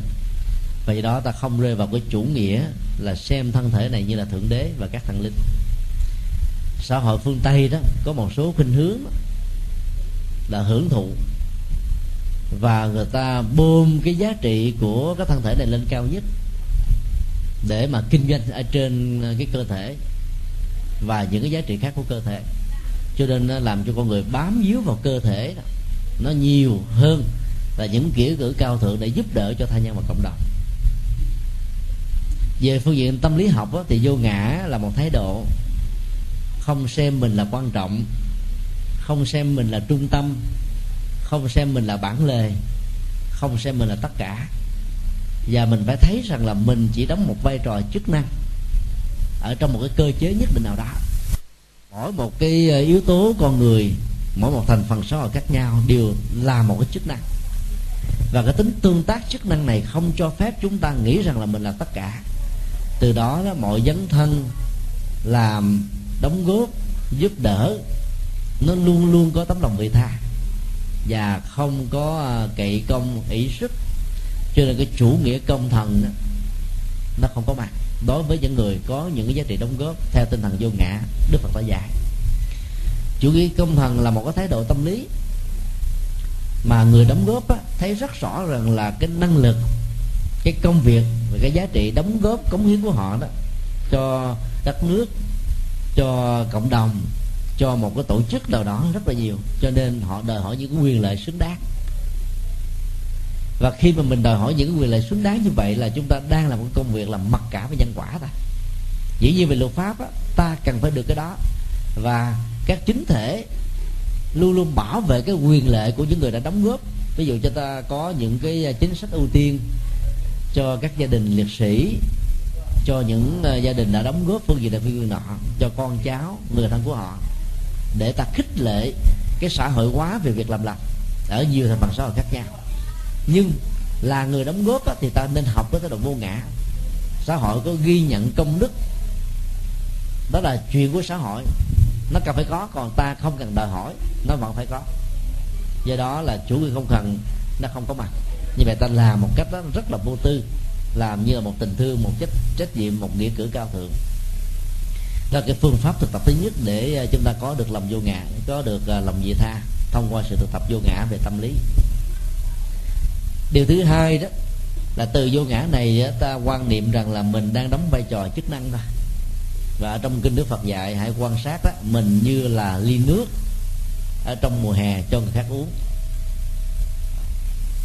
Uống vào như vậy thì cái sự khác nó sẽ hết. Mình như là bát cơm cho người đang đói ăn được no lòng. Mình như là bộ áo ấm trong mùa giá rét. Mình như là máy lạnh và cái quạt máy hay là cái quạt tay để giúp cho người ta vượt qua được cái sự nóng bức như là ngày hôm nay. Mình như là cái đùi vẽ để lau sạch những cái vật dơ. Mình như là một cái um, xăng về nhớt để làm cho cái động cơ nó được lưu thông và chạy một cách bền bỉ. Và nó có hàng loạt các cái à, phương pháp quán tưởng khác. Và khi mà mình thực tập sự quán tưởng như thế thì lòng vị tha mình lớn lắm. Chúng tôi à, vào à, trại giam K20 huyện Dòng Trôm, tỉnh Bến Tre năm lần. Tại đây giam nhốt khoảng 2.000 tù nhân. Mức án hình sự từ 5 năm đến 20 năm tù. Vì tội giết người, cướp của, tổ chức mại dâm buôn bán đường dây ma túy và nhiều cái à, tội trạng hành sự khác. Thì chúng tôi đã dạy các anh chị à, trong cái đề tài thứ hai đó là, là tự do nội tại. Và chúng tôi đã dùng cái nghệ thuật chơi chữ tù và tu á. Tu trong tù. Tức là bỏ cái dấu huyền của chữ tù thì nó trở thành chữ tu liền. Như vậy là giữa người tù và người tu nó khác nhau ở dấu quyền và dấu nghiền được định nghĩa ở đây đó là lòng tham lòng sân lòng si thái độ vị kỷ, thiếu mất lòng vị tha và những cái à, nhận thức thiển cận, hưởng thụ mà đánh mất đi à, lương tri và những cái hạt giống tốt mà mình có thể có. Chỉ cần dỗ cái dấu quyền với những cái định nghĩa vừa nêu thì trong nhà tù chính là một cái tu viện rất là lớn. Chúng tôi giải thích thêm là ở trong Phật giáo với mùa 3 tháng hè này, nó được gọi là mùa an cư kiết hạ tức là mình ở yên một chỗ trong mùa hè để tái nạp lại cái bình năng lượng tâm linh mà trong 9 tháng làm việc Phật sự dấn thân cộng đồng xã hội đó cái bình năng lượng đó nó có thể nó bị cạn đi. Mình phải sạc lại cái bình năng lượng đó. Để chúng ta bồi dưỡng thêm tâm linh đạo đức. Thì à, khi mà đi tiếp xúc dấn thân trong xã hội đó chúng ta không có bị quạo quọ cao có hay là dễ đánh mất đi cái tâm bồ đề. À, đó là một cái cái nghệ thuật mà đức phật dạy trong 3 tháng. Nhân cái dịp là mùa hè đó, nó có những cơn mưa tại ấn độ. Việc đi hành đạo khó khăn, cho nên tập trung một chỗ để mà tu tu luyện đạo đức và tâm linh cho nó được tốt. Thì trong thời gian chúng ta bị quản thúc do một cái hành động sai với luật pháp, làm thương tổn thai nhân nào đó, cho nên mình phải bóc gỡ lịch từng trang ở trong nhà tù thì hãy nghĩ rằng đây là một cái trung tâm tu hành. Thay vì các nhà sư phải lên rừng sâu núi thẳm, phải à, giam mình trong một cái cốc để mình tu luyện. Thì bây giờ các anh chị có mặt tại đây, có thể thực tập được điều đó là không cần phải vào trong tu viện. Thì sau cái thời gian chịu thi hành án xong rồi đó, chúng ta trở về thành một con người rất là mới. Mà theo đạo Phật giống như mình tái sanh lần thứ hai về đời sống đạo đức. Thì lúc đó đó chúng ta sẽ không còn những mặc cảm tội lỗi những cái nỗi khổ đau và những hành động uh, rất rất là xấu và thiếu lòng vị tha của mình ở trong quá khứ. Thì sau khi ờ, hướng dẫn và yêu cầu các anh chị em tại trại giam này thực tập một ngày ăn chay trường ăn một ngày đó ngày nào xuống thì các anh em được cơ hội ăn chay à, được thực tập và ngồi thiền niệm phật và được nghe một thời thuyết giảng về đời sống đạo đức rồi một cái chương trình sinh hoạt về thiền ca đạo ca ca những bài về đạo phật. Rất là hân hoan tươi sáng thoải mái. Để họ vơi đi hết những nỗi đau và những cái mặc cảm tội lỗi và làm mới lại cuộc đời của họ. Cái lần đi cuối cùng uh, gần đây nhất đó là ngày 31 tháng 5 2008 thì hôm đó nó có à, ông uh, giám đốc trung tâm uh, nghe nhìn của thông tấn xã Việt Nam đặt trách phía Nam và thường trực của VTV1 tại Hà Nội vào. Thì à, hai nhân vật này đã phỏng vấn ông Phùng Văn Yến thượng tá tổng giám thị của trại giam. Ông nói là trong suốt hơn 10 năm làm công tác à, cai ngục. Thì à, một năm rưỡi trở lại đây ông cảm thấy là nhẹ nhàng nhất tức là kể từ khi cái chương trình quay đầu là bờ được áp dụng vào bên trong đó thì ông cảm thấy nó nhẹ. Là lúc đó đó các phạm nhân đó, là không còn cái nạn đại bằng xanh đại bằng đen đại bằng đỏ. Không còn cái tình trạng giành giật đánh đập bằng uh, sự ờ, ăn hiếp lẫn nhau như trong thế giới giang hồ thế giới đen xã hội đen như trước đây nữa. Bởi vì chúng tôi là khích lệ các anh em là khi mình lao động công ích mình phải nghĩ rằng mình đang làm công quả một cái từ ở trong Phật giáo chúng ta thấy là nó có hai vế rất rõ. Đầu tiên mình đầu tư công sức của mình là công không có đầu tư công sức nào không mang lại một cái thành quả. Phước báo, hạnh phúc, an vui, bình an về sau này. Cho nên thay vì các anh chị em làm, nghĩ rằng là tôi bị phạt. Cho nên tôi phải có bổn phận để làm. Không làm sẽ bị phạt. Cho nên ráng là làm. Làm đó là một sự ức chế. Không có phát tâm gì cả. Để ý nghĩa xã hội và lòng người ta hoàn toàn mất hẳn còn bây giờ mình nghĩ rằng mình đang làm công quả, cho nên thay vì mình làm hết giờ là mình nghỉ mỗi ngày mỗi người làm 6 tiếng. Sau 6 tiếng là mình nghỉ thì bây giờ hai tiếng còn lại, mình phát tâm mình làm công quả. Thì cái phước nó gia tăng lớn lắm. Và người lớn tuổi đó giúp đỡ cho những người trẻ tuổi, người trẻ tuổi giúp cho những người lớn tuổi cũng bằng tinh thần công quả. Như vậy là hai ngàn người sẽ trở thành là anh chị em người thân ruột thịt của già và lúc đó tự động cái lòng vị tha được tăng trưởng và lớn mạnh chỉ trong vòng có một năm rưỡi thôi ông tổng giám thị trại giam nói rằng là chưa từng thấy cái nhẹ nhõm như là trong thời gian qua. Là bởi vì người ta đã có cái thành quả của sự thực tập. Cho nên đó, lòng vị tha ai cũng có. Là nếu chúng ta biết phát huy thì nó sẽ trở thành là hoa trái của hạnh phúc để góp phần xây dựng một xã hội công bằng dân chủ dân giàu và nước mạnh.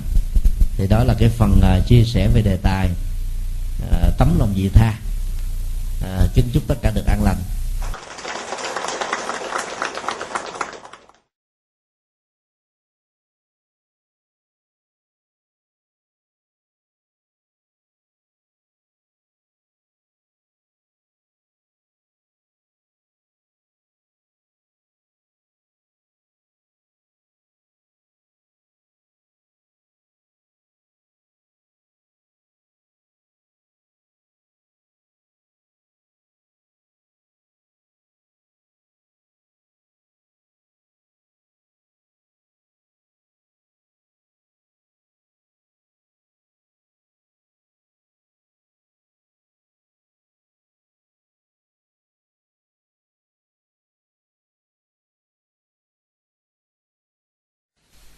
Nam mô Bản sư Thích Ca Mâu Ni Phật, kính bạch trên đại đức giảng sư.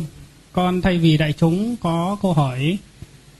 À, kính bạch thầy, trong kinh con nói một người tạo tội thập ác ngũ nghịch, gặp pháp môn tịnh độ, người đó phát tâm tu tập vẫn được vãng sinh, nhưng trong kinh cũng lại nói người niệm Phật từ một ngày cho đến bảy ngày nhất tâm bất loạn với điều kiện ba nghiệp phải thanh tịnh thì mới được vãng sinh về thế giới của Phật con thấy hai ý trên đều có sự sai khác. Kính bạch trên thầy giải thích. Một câu hỏi nữa. Kính bạch thầy, là pháp môn tịnh độ, trong kinh có nói là một trăm người, một nghìn người, một vạn người, tu đều có thể vãng sinh. Nhưng trong hiện tại thì không được mấy. Kính bạch trên thầy giải thích hai câu hỏi cho đại chúng. Hết nghi a di đà phật ạ? Hai câu hỏi vừa rồi đó rất là có chiều sâu. Trong câu hỏi một có hai vế và với một với hai là một sự à, tương phản. À, câu hỏi một với một đó, nó là sự uh, triển khai từ học thuyết đế nghiệp vãng sinh. Nghiệp á, là được hiểu theo nghĩa tiêu cực ở trong trường hợp này là những cái tội lỗi những cái điều xấu. Đế là mang. Vãng sinh đó là sanh về tây phương cực lạc. Và học thuyết đế nghiệp vãng sinh đó cho phép chúng ta tin rằng một người khi còn sống tạo nhiều lỗi lầm. Nhưng khi chết đó, tập trung hoặc là dưới cái tha lực của đức phật a di đà nếu người đó có nguyện vọng sanh về tây phương sẽ được phật a di đà bồ tát quan thế âm và các vị à, thánh bồ tát khác giang tay tiếp rẳng đưa mình về tây phương. Còn cái vế thứ hai đó thì lại là một cái à, hướng nói về cái tính điều kiện như là những cái tiêu chuẩn rất là cần thiết để xác định được rằng ai đủ tiêu chí để có được cái hộ chiếu và visa để nhập cảnh vào tây phương cực lạc. Và nó dựa vào học thuyết của kinh a di đà. Ở trong kinh đó thì à, chúng ta thấy là kinh a di đà đó được xem là kinh nền tảng nhất của pháp môn tịnh độ. Các bài kinh sau đó nó ra đời sau hơn. Cho nên đó, là lấy kinh a di đà làm nền tảng thì chúng ta thấy đó cái học thuyết đế nghiệp vãng sinh vẫn là học thuyết, mang giáo dục khuyến tấn và khích lệ nhiều hơn là giáo dục về một sự thật. Giáo dục khuyến tấn đó để làm cho người ta rũ bỏ cái mặc cảm tội lỗi.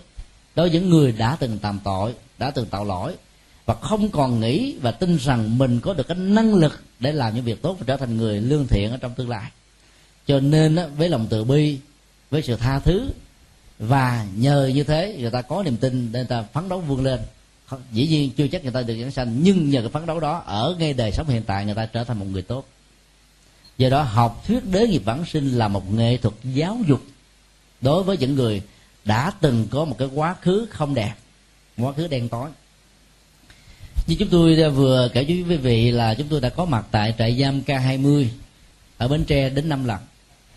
Thì nhiều người đó tâm sự, trong đó có một người thi chúa giáo nói rằng là trước khi nghe giảng đó, thì họ nghĩ rằng cuộc đời của họ là hết rồi. Và nhiều người từ việc nghĩ cuộc đời là hết tại đây, cho nên họ ngày càng lúng rút sâu trong con đường tội lỗi. Họ nghĩ rằng là có làm mới đi nữa nó cũng không có giá trị. Xã hội cũng không thừa nhận, người ta cũng không tha thứ. Và tội mình ở đây đầu rồi, làm thêm nữa cũng sao? Rơi vào tình trạng là điếc không sợ súng, cùi không sợ đỡ. Nhưng mà khi nghe học thuyết của nhà phật rằng là con người đó nằm ở chỗ là có được cái năng lực để mà làm mới. Và khi làm mới rồi, con người đó phải được xứng đáng đánh giá với những cái mà họ đang ở hiện tại, chứ không nên nhìn họ bằng một cái nhãn quan quá khứ của người đó. Cho nên rất nhiều người đã rũ bỏ được cái mặc cảm tội lỗi để mà dương lên. Cho nên học thuyết của trung hoa, người ta còn nói mạnh hơn cái đó là buông bỏ đồ đao lập tức thành phật một kẻ sát nhân khi mà buông con dao xuống là có thể thành phật. Làm sao thành phật nổi? Mình là cái người tu đây nè.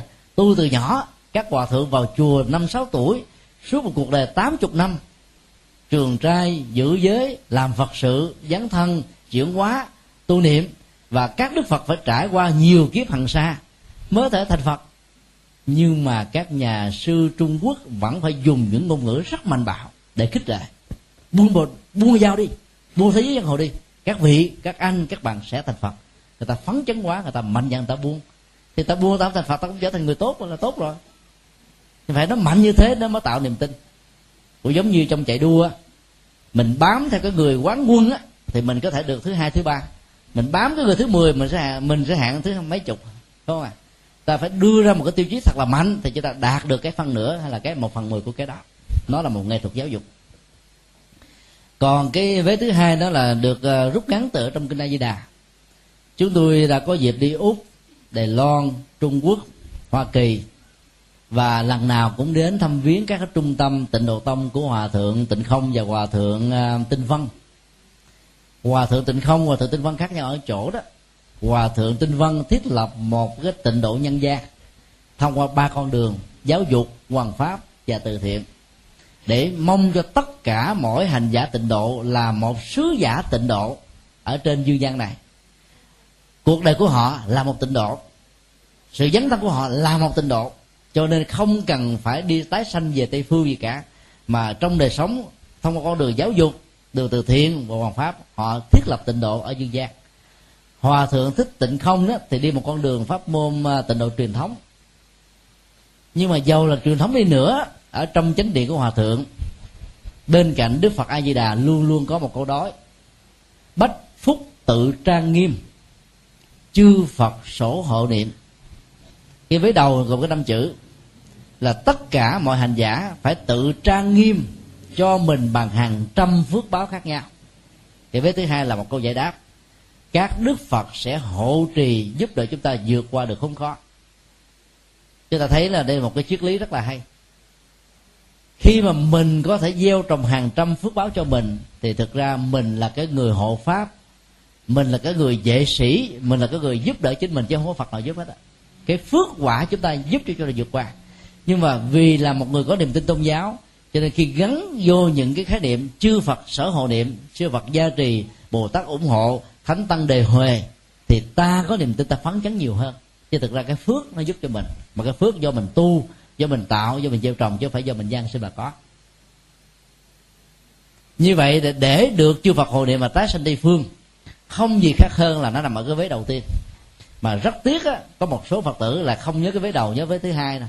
Chư phật hộ niệm nên chết là được đế nghiệp giảng sanh mà cái phước mình không có gieo trồng làm sao làm sao có. Giả sử một cái thế giới giới giang hồ mà được sanh về tây phương á thì thời gian sau thế giới đó tây phương cũng trở thành thế giới giang hồ luôn cái hạt giống của con người xấu đi tới đâu nữa gieo rất cái xấu tới đó không à? à ảnh hưởng. Nói chế cho vui thôi, thực ra đó. Những người mà chưa chuyển được cái tâm phàm, chưa rũ bỏ được những hành động xấu đó, giả sử có được cái cái tình thương này mang lên trên đó để đỡ, thì là có được cái hộ chiếu để đi. Nhưng mà visa không cho phép nhập vào cũng rất là lại Việt Nam. Chúng ta thấy là đi Mỹ, đi Pháp, đi Úc, đi nước nào cũng có những tiêu chí. Thì Úc là khó nhất không à? Ngoài cái chuyện bảo lãnh, mình cần phải chứng minh rằng mình có một cái sở trường nghề nghiệp nhất định nào đó để làm giàu cho đất nước của úc, thì úc mới cho mình nhập cảnh.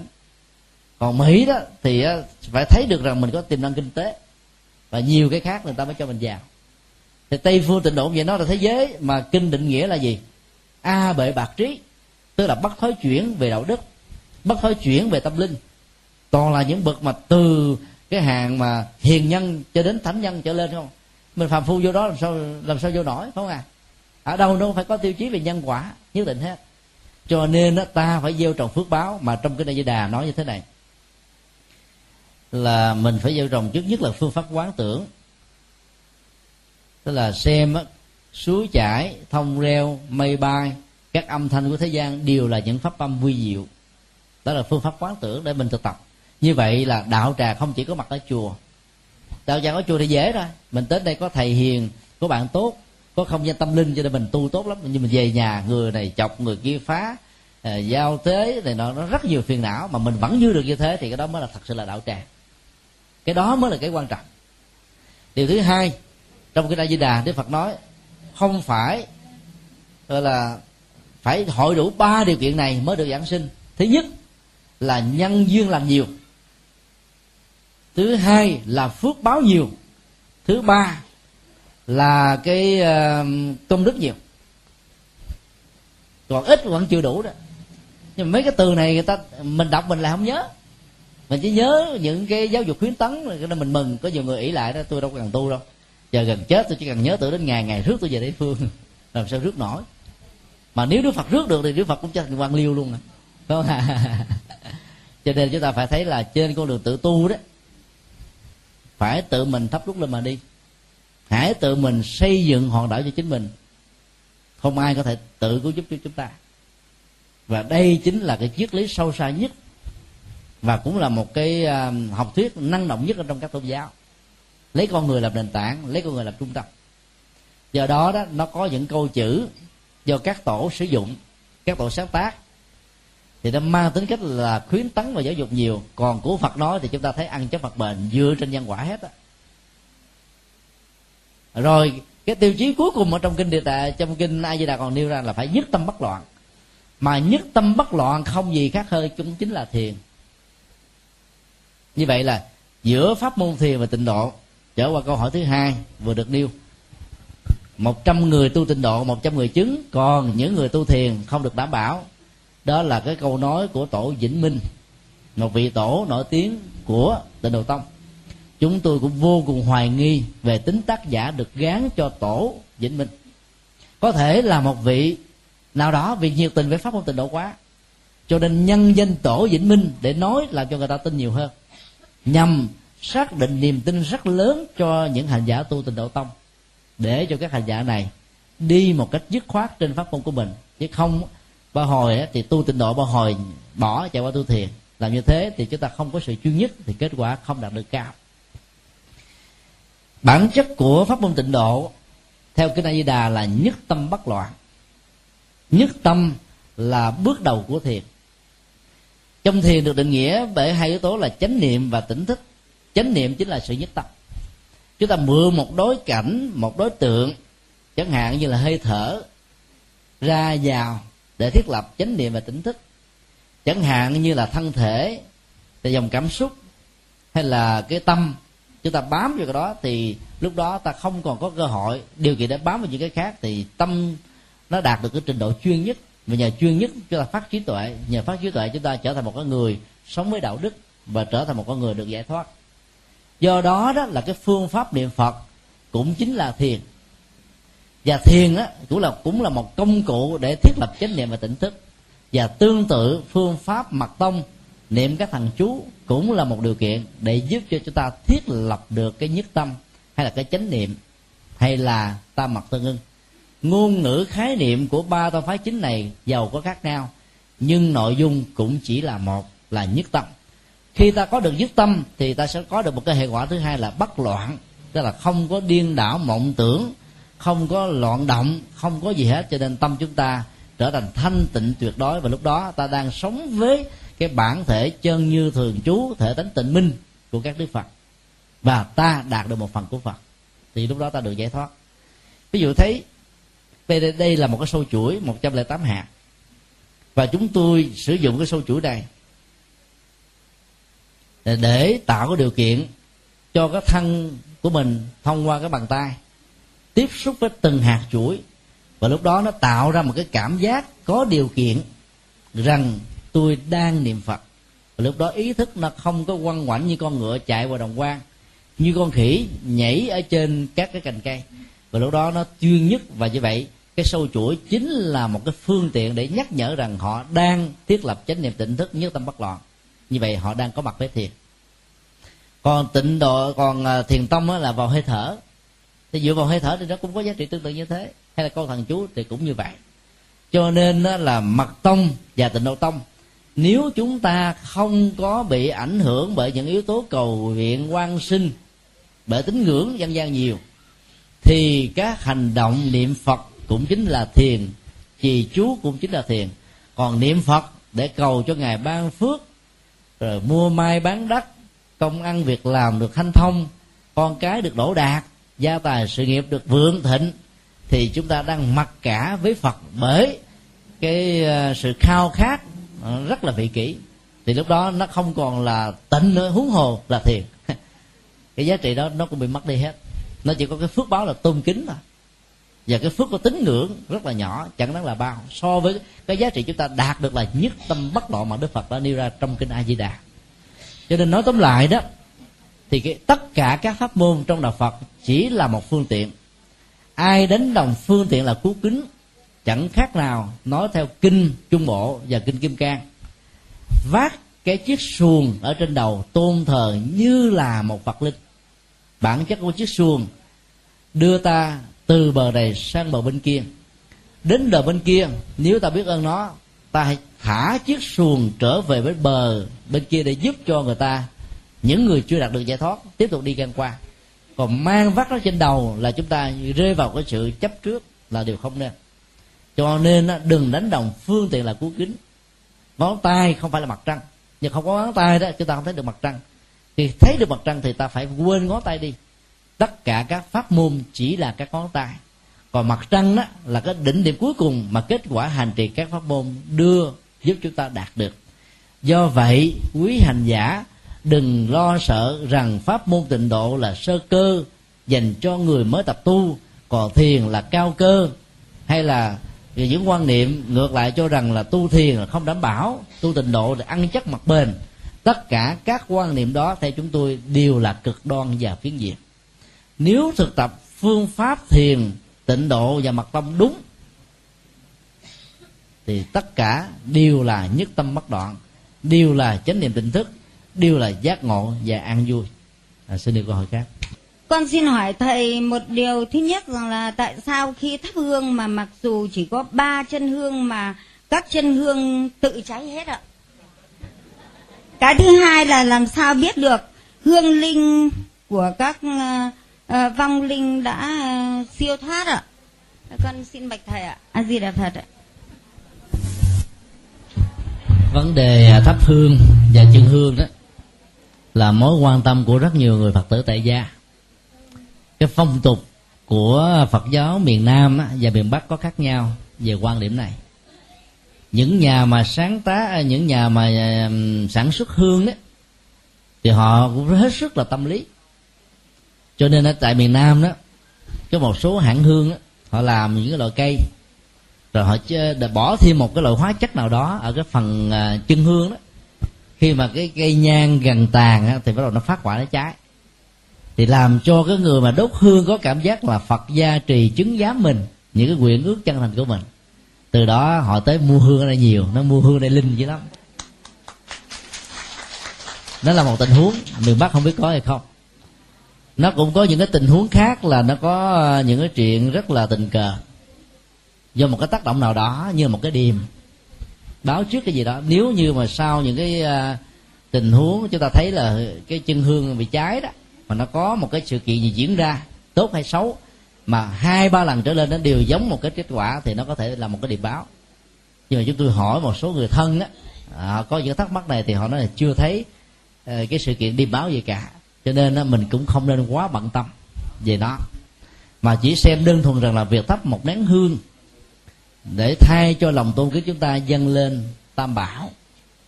Và lòng tôn kính đó sẽ mang lại một cái phước báo dầu mình không muốn, nó vẫn có. Điều thứ ba là cái phong tục đốt hương cũng không phải của phật giáo.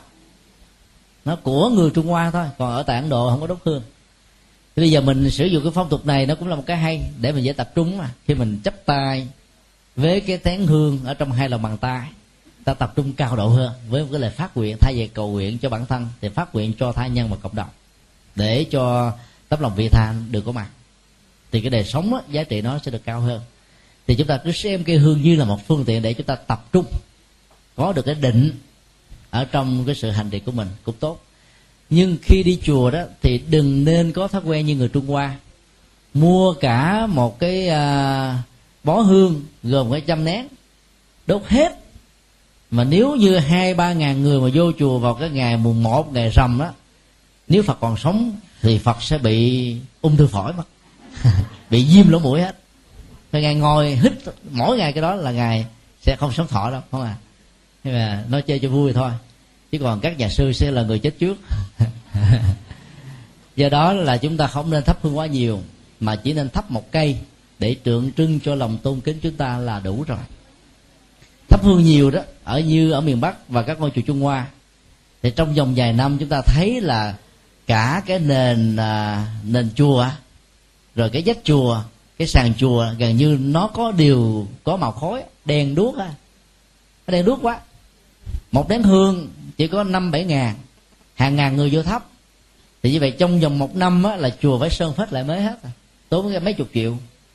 Như vậy là chúng ta làm cái công việc này làm cho nhà chùa phải tốn tổn thất rất nhiều tiền ở các ngôi chùa miền nam á, để tránh tình trạng đó thì người ta phải làm thêm cái uh, tủ kiến để tôn trí các đức phật ở bên trong tủ kiến để cho khói hương á, không ảnh hưởng. Như vậy là cái việc mà sơn son thép vàng họ phải làm lại mỗi năm. Năm mười năm khi nào cũ mới làm một lần thì ta tiết kiệm được của tam bảo cũng là tiết kiệm được của đàn na cho nên từ đó, đó chúng tôi xin đề nghị là chúng ta nên theo cái truyền thống tâm linh của nhà phật. À, mà mỗi cái khóa kinh đó chưa tăng thường tụng niệm là giới hương, định hương, huệ hương, giải thoát hương, rồi giải thoát tri kiến hương. Đây đây là ngũ phần hương tâm linh của nhà phật. Giới hương là hương đạo đức, tức là mình cúng phật bằng đời sống đạo đức của mình. Chứ còn mình làm điều sai quấy rồi cái đem lên cúng phật để phật gia hộ cho mình mình biến phật trở thành em rù, dù che sao được không à rồi định hương là phải có tu tập, hoặc là thiền, hoặc là mặc, hoặc là tịnh để có một cái tâm định. Từ đó mình phát huy, phát kiến, sáng sủa vô cùng, làm cái gì thành công cho đó quyết định cái gì là nó có kết quả cho đó. Không do dự không chần chừ rất là sáng suốt mạnh dạng và đều có kết quả tốt. Không có những phản ứng phụ. Đó là định hương rồi là à, huệ hương là là là là chúng ta có trí tuệ. Mà người có trí tuệ thì chúng ta biết rồi là không bao giờ làm điều xấu. Nó vượt lên trên kiến thức của các nhà bác học. Các nhà bác học có thể là những người tội đồ của nhân loại chẳng hạn như làm những điều xấu còn người có trí tuệ dầu không có kiến thức, thế gian nhiều dầu không có văn bằng học vị, nhưng người đó luôn luôn sống thuận với đạo đức, thuận với nhân quả, không bao giờ sai chạy còn giải thoát là khi chúng ta có được đạo đức, thiền định về trí tuệ, thì chúng ta trở thành người thông dong khỏi luật pháp, không có sợ luật pháp trừng phạt, không sợ lời qua tiếng lại, không sợ người ta hãm hại, sống rất là thông dong trong cuộc đời. Và ta biết rất rõ được cái giá trị đó, gọi là giải thoát tri kiến tức là tri kiến về sự giải thoát. Chúng ta nắm rất vững. Như vậy là người phật tử nên thực tập và cúng dường đức phật bằng năm phần giấy hương này. Thay gì là cái hương vật chất, nó không không nên đốt nhiều. Nhiều nơi đó, nhất là ở miền bắc, thắp bắc hương là nhiều khi quanh năm suốt tháng không dám à, làm vệ sinh bắc hương.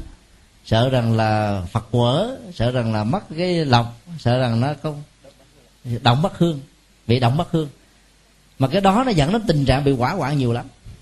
Chúng tôi xin nêu ra ba tình huống bị quả quạng trong các chùa để chúng ta lưu tâm.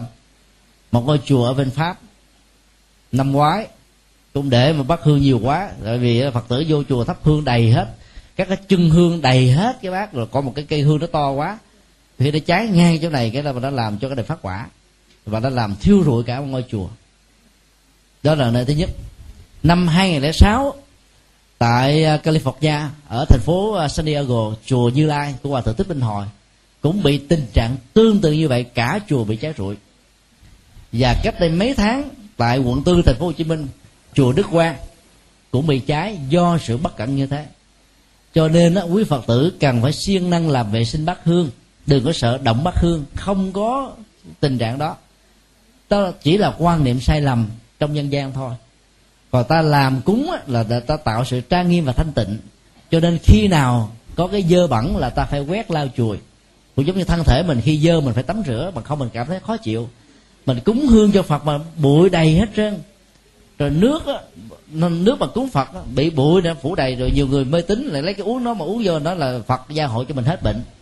Uống vô bệnh thêm muốn hết bệnh thì phải cúng phật là phải đậy cái nắp lại đàng hoàng nước như thế này không có bụi bặm nào bám vô được hết á. Và mỗi ngày phải rửa ly thật sạch. Thì uống như thế là chúng ta cầu nguyện thì nó có những cái cái phước quả của mình tạo ra bảo hộ cho mình và dưới sự hộ trì tâm lý của đức phật thì ta sẽ đạt được cái tội nguyện. Đó, và ta phải phối hợp với y học thường thức chứ không thể nào mà mình theo những cái mê tín dân gian mà mình nghĩ là là tốt. Do đó là chúng ta phải mạnh dạng và đừng nên quá quan tâm về vấn đề cái hiện tượng là chân hương bị cháy. Thế này giá thế kia nó có điểm này điểm nọ hay không? Cái đó nó tạo chúng ta nhiều cái mối lo. Và giữ vệ sinh chân hương à, lư hương rồi bàn thờ phật càng nhiều thì phước báo chúng ta nó càng tốt. Còn bằng không đó chúng ta chưa đạt được cái sự thành kính ở trong sự thờ phượng phật. Là nó làm cho mình nó rất là uổng do vì mình hiểu sai về một vấn đề nào đó. Đó là cái uh, câu hỏi thứ nhất tức là cái ờ, câu hỏi thứ hai đề cập đến ờ, làm thế nào để biết một hư linh đã được siêu thoát. Và đây cũng là cái lo, trong lo hoài, lo ngày lo đêm của nhiều phật tử. Lo đó đó là không nên có. Câu trả lời rất đơn giản. Nếu không có một dấu hiệu gì cho thấy họ chưa được siêu, thì ta không nên lo lắng kể từ à, năm 2006 khi à, nhà ngoại cảm Hoa Thị Bích Thằng và chúng tôi cùng thuyết trình à, tại chùa Hoàng Pháp về đề tài ngoại cảm về cõi âm đó chúng tôi nhận được cả mấy trăm cú điện thoại hỏi thăm địa chỉ và số điện thoại của Phan Thị Bích Thằng và khi chúng tôi hỏi lý do sao mà muốn gặp phan thị bích thằng thì họ trả lời đại đa số đó để muốn biết là hương linh đó, cha mẹ ông bà của họ được siêu hay chưa? Câu hỏi đơn giản là như vậy đó. Kể từ khi có mối lo nó nó xuất hiện đó là họ bắt đầu suy luận đủ thứ á. Cha tôi chết như thế này, mẹ tôi chết như thế kia, rơi vào ngày tháng nọ, cho nên chắc có lẽ là chưa có siêu. Cái ngày đi lo rầu làm cho người đó bệnh luôn. Cho nên cái lo đó là cái lo không nên có. Như chúng tôi vừa nói là nếu không có các dữ liệu cho thấy rằng là họ chưa được siêu, thì ta không nên lo. Làm thế nào để biết rằng là người đó chưa được siêu? Ở trong cái địa tạng có nêu ra một cái sự kiện, đó là báo mộng. Báo mộng nó diễn ra trong tình huống là cái người còn sống đó, không hề mơ tưởng, nghĩ tưởng, nhớ tưởng gì đến hương linh, mà người đó phải bị đánh thức và bị thấy trong lúc người đó đang còn thức. Và không chỉ người đó, ít nhất có còn thêm một người thứ hai cũng cùng có những nội dung thấy, biết và báo thức một cách tương tự. Thì ta biết rằng là cái người chưa được siêu này, không đủ năng lực để cứu giúp chính mình. Cho nên thông qua người thân thương nhất của mình để tổ chức những lễ cầu siêu theo hướng dẫn của kinh. Nhờ đó, họ được siêu sinh thoát hóa. Còn nếu như không có những cái điềm báo này, thì ta không nên tin. Vì tin như thế, chỉ tạo thêm những cái bệnh tật do người lo. Giả sử như là một hai người trong gia đình cùng thấy cùng một nội dung, ta cũng chưa đủ sức để kết luận rằng hư linh chưa siêu nữa. Vì ba bốn chị em năm bảy anh em thương quá. Mà thương quá thì người ta nhớ thôi. Cách đây khoảng à, một tuần lễ thì có à, ba cô thiếu nữ cô 17 tuổi cô 24 tuổi cô à, 31 tuổi đến nói rằng là à, trong tuần lễ vừa qua đó cả ba chị em mơ tưởng thấy cha về. Và cha nói cùng một nội dung. Chúng tôi mới nói giờ các cô đó hãy làm cái bài thực tập này rồi cho thầy biết và ngày mai, tối nay về đứng trước hương án của cha. Nói là, cha ơi, tất cả đứa con gái của cha thương cha dữ lắm, kể từ khi cha mất rồi đó, chúng con thương nhớ ngày đêm. Cho nên tối hôm nay đó, cha cho chúng con thấy đi. Thấy trong lúc mà chúng con đang thức. Đó, thì tất cả ba cô gái này đều làm theo. Và ngày hôm sau cô báo rằng là cô không thấy gì hết trơn á. Nếu mà cha cô chưa có siêu đó mà thì phải báo chứ. Mà nhất là ba đứa con đang nhất tâm, nhất cố, nhất kệ, thành tâm, nguyện ước trước hương án, thì người cha giống như là mình đã tìm được cái phao rồi phải không ạ? Mình đang cầu cứu mà có cái phao của ba đứa con thì có tốt quá trời. Thì sẽ báo cho mình liền. Mà này không có báo thì mình biết là cái đó là do mình thương quá mình nhớ, cho nên nó thể hiện ở trong giấc mơ như một cái uh, cách để mà giải phóng cái ức chế tâm lý của tình thương.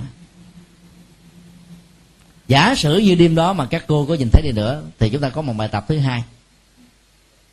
Đó là ngày hôm sau đó phải làm đứng trước hương án và nói như thế này là cha ơi chúng con thương tướng thương tưởng cha gì lắm cha đã về cho chúng con thấy chúng con rất là quý. Nhưng mà ngày hôm nay đó cha để chúng con được yên giấc cha được có về. Vì cha về chúng con bị ám ảnh đó. Cho nên cha hãy tự lo cho cha. Vân vân mà nếu như tối hôm đó mà ngủ mà thấy cha không về gì hết là biết rằng là cũng dởm luôn rồi. Tại vì về là vì mình chưa được siêu, cho nên mới nhờ cầu cứu.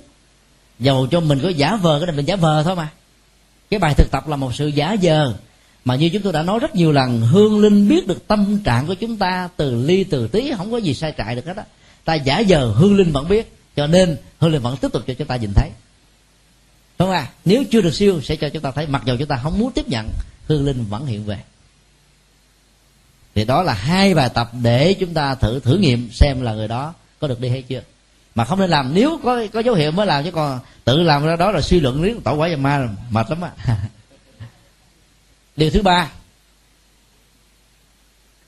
là nó có những cái tình trạng á, mặc dù chỉ có một người thôi nhưng mà qua cái mô tả đó chúng ta không thể nào không nghĩ rằng là người đó chưa được siêu đó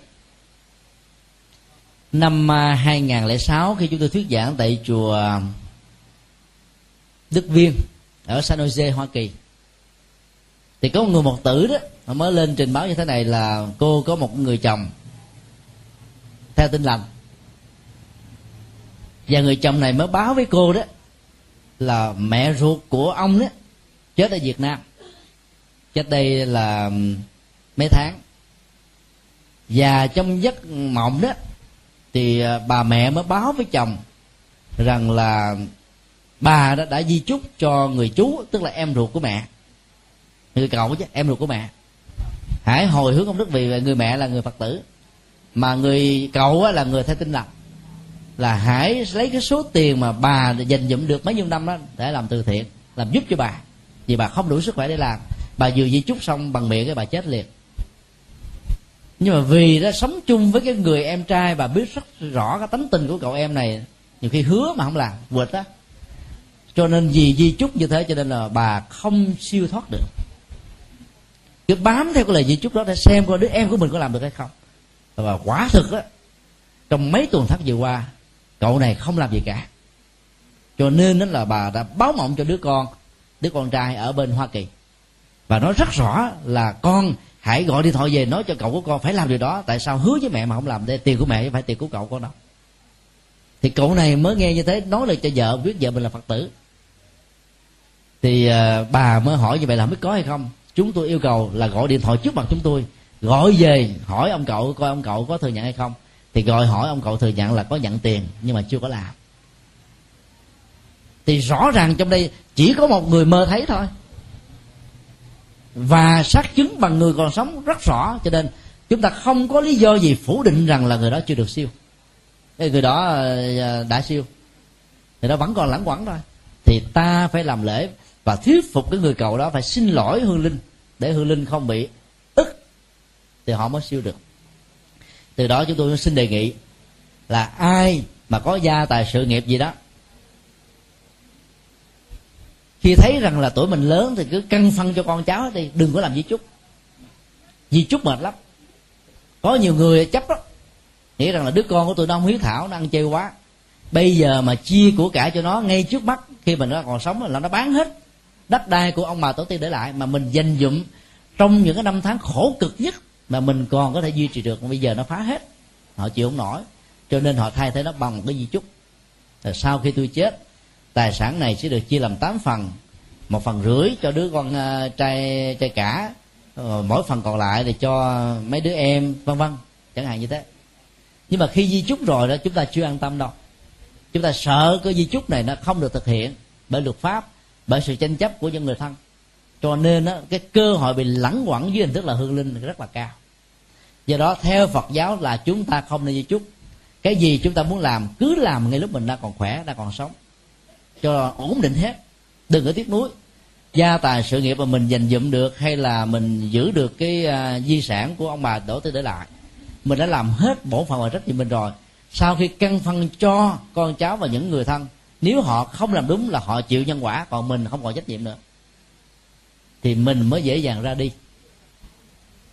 Chứ bằng không á dễ dàng bị dướng lắm.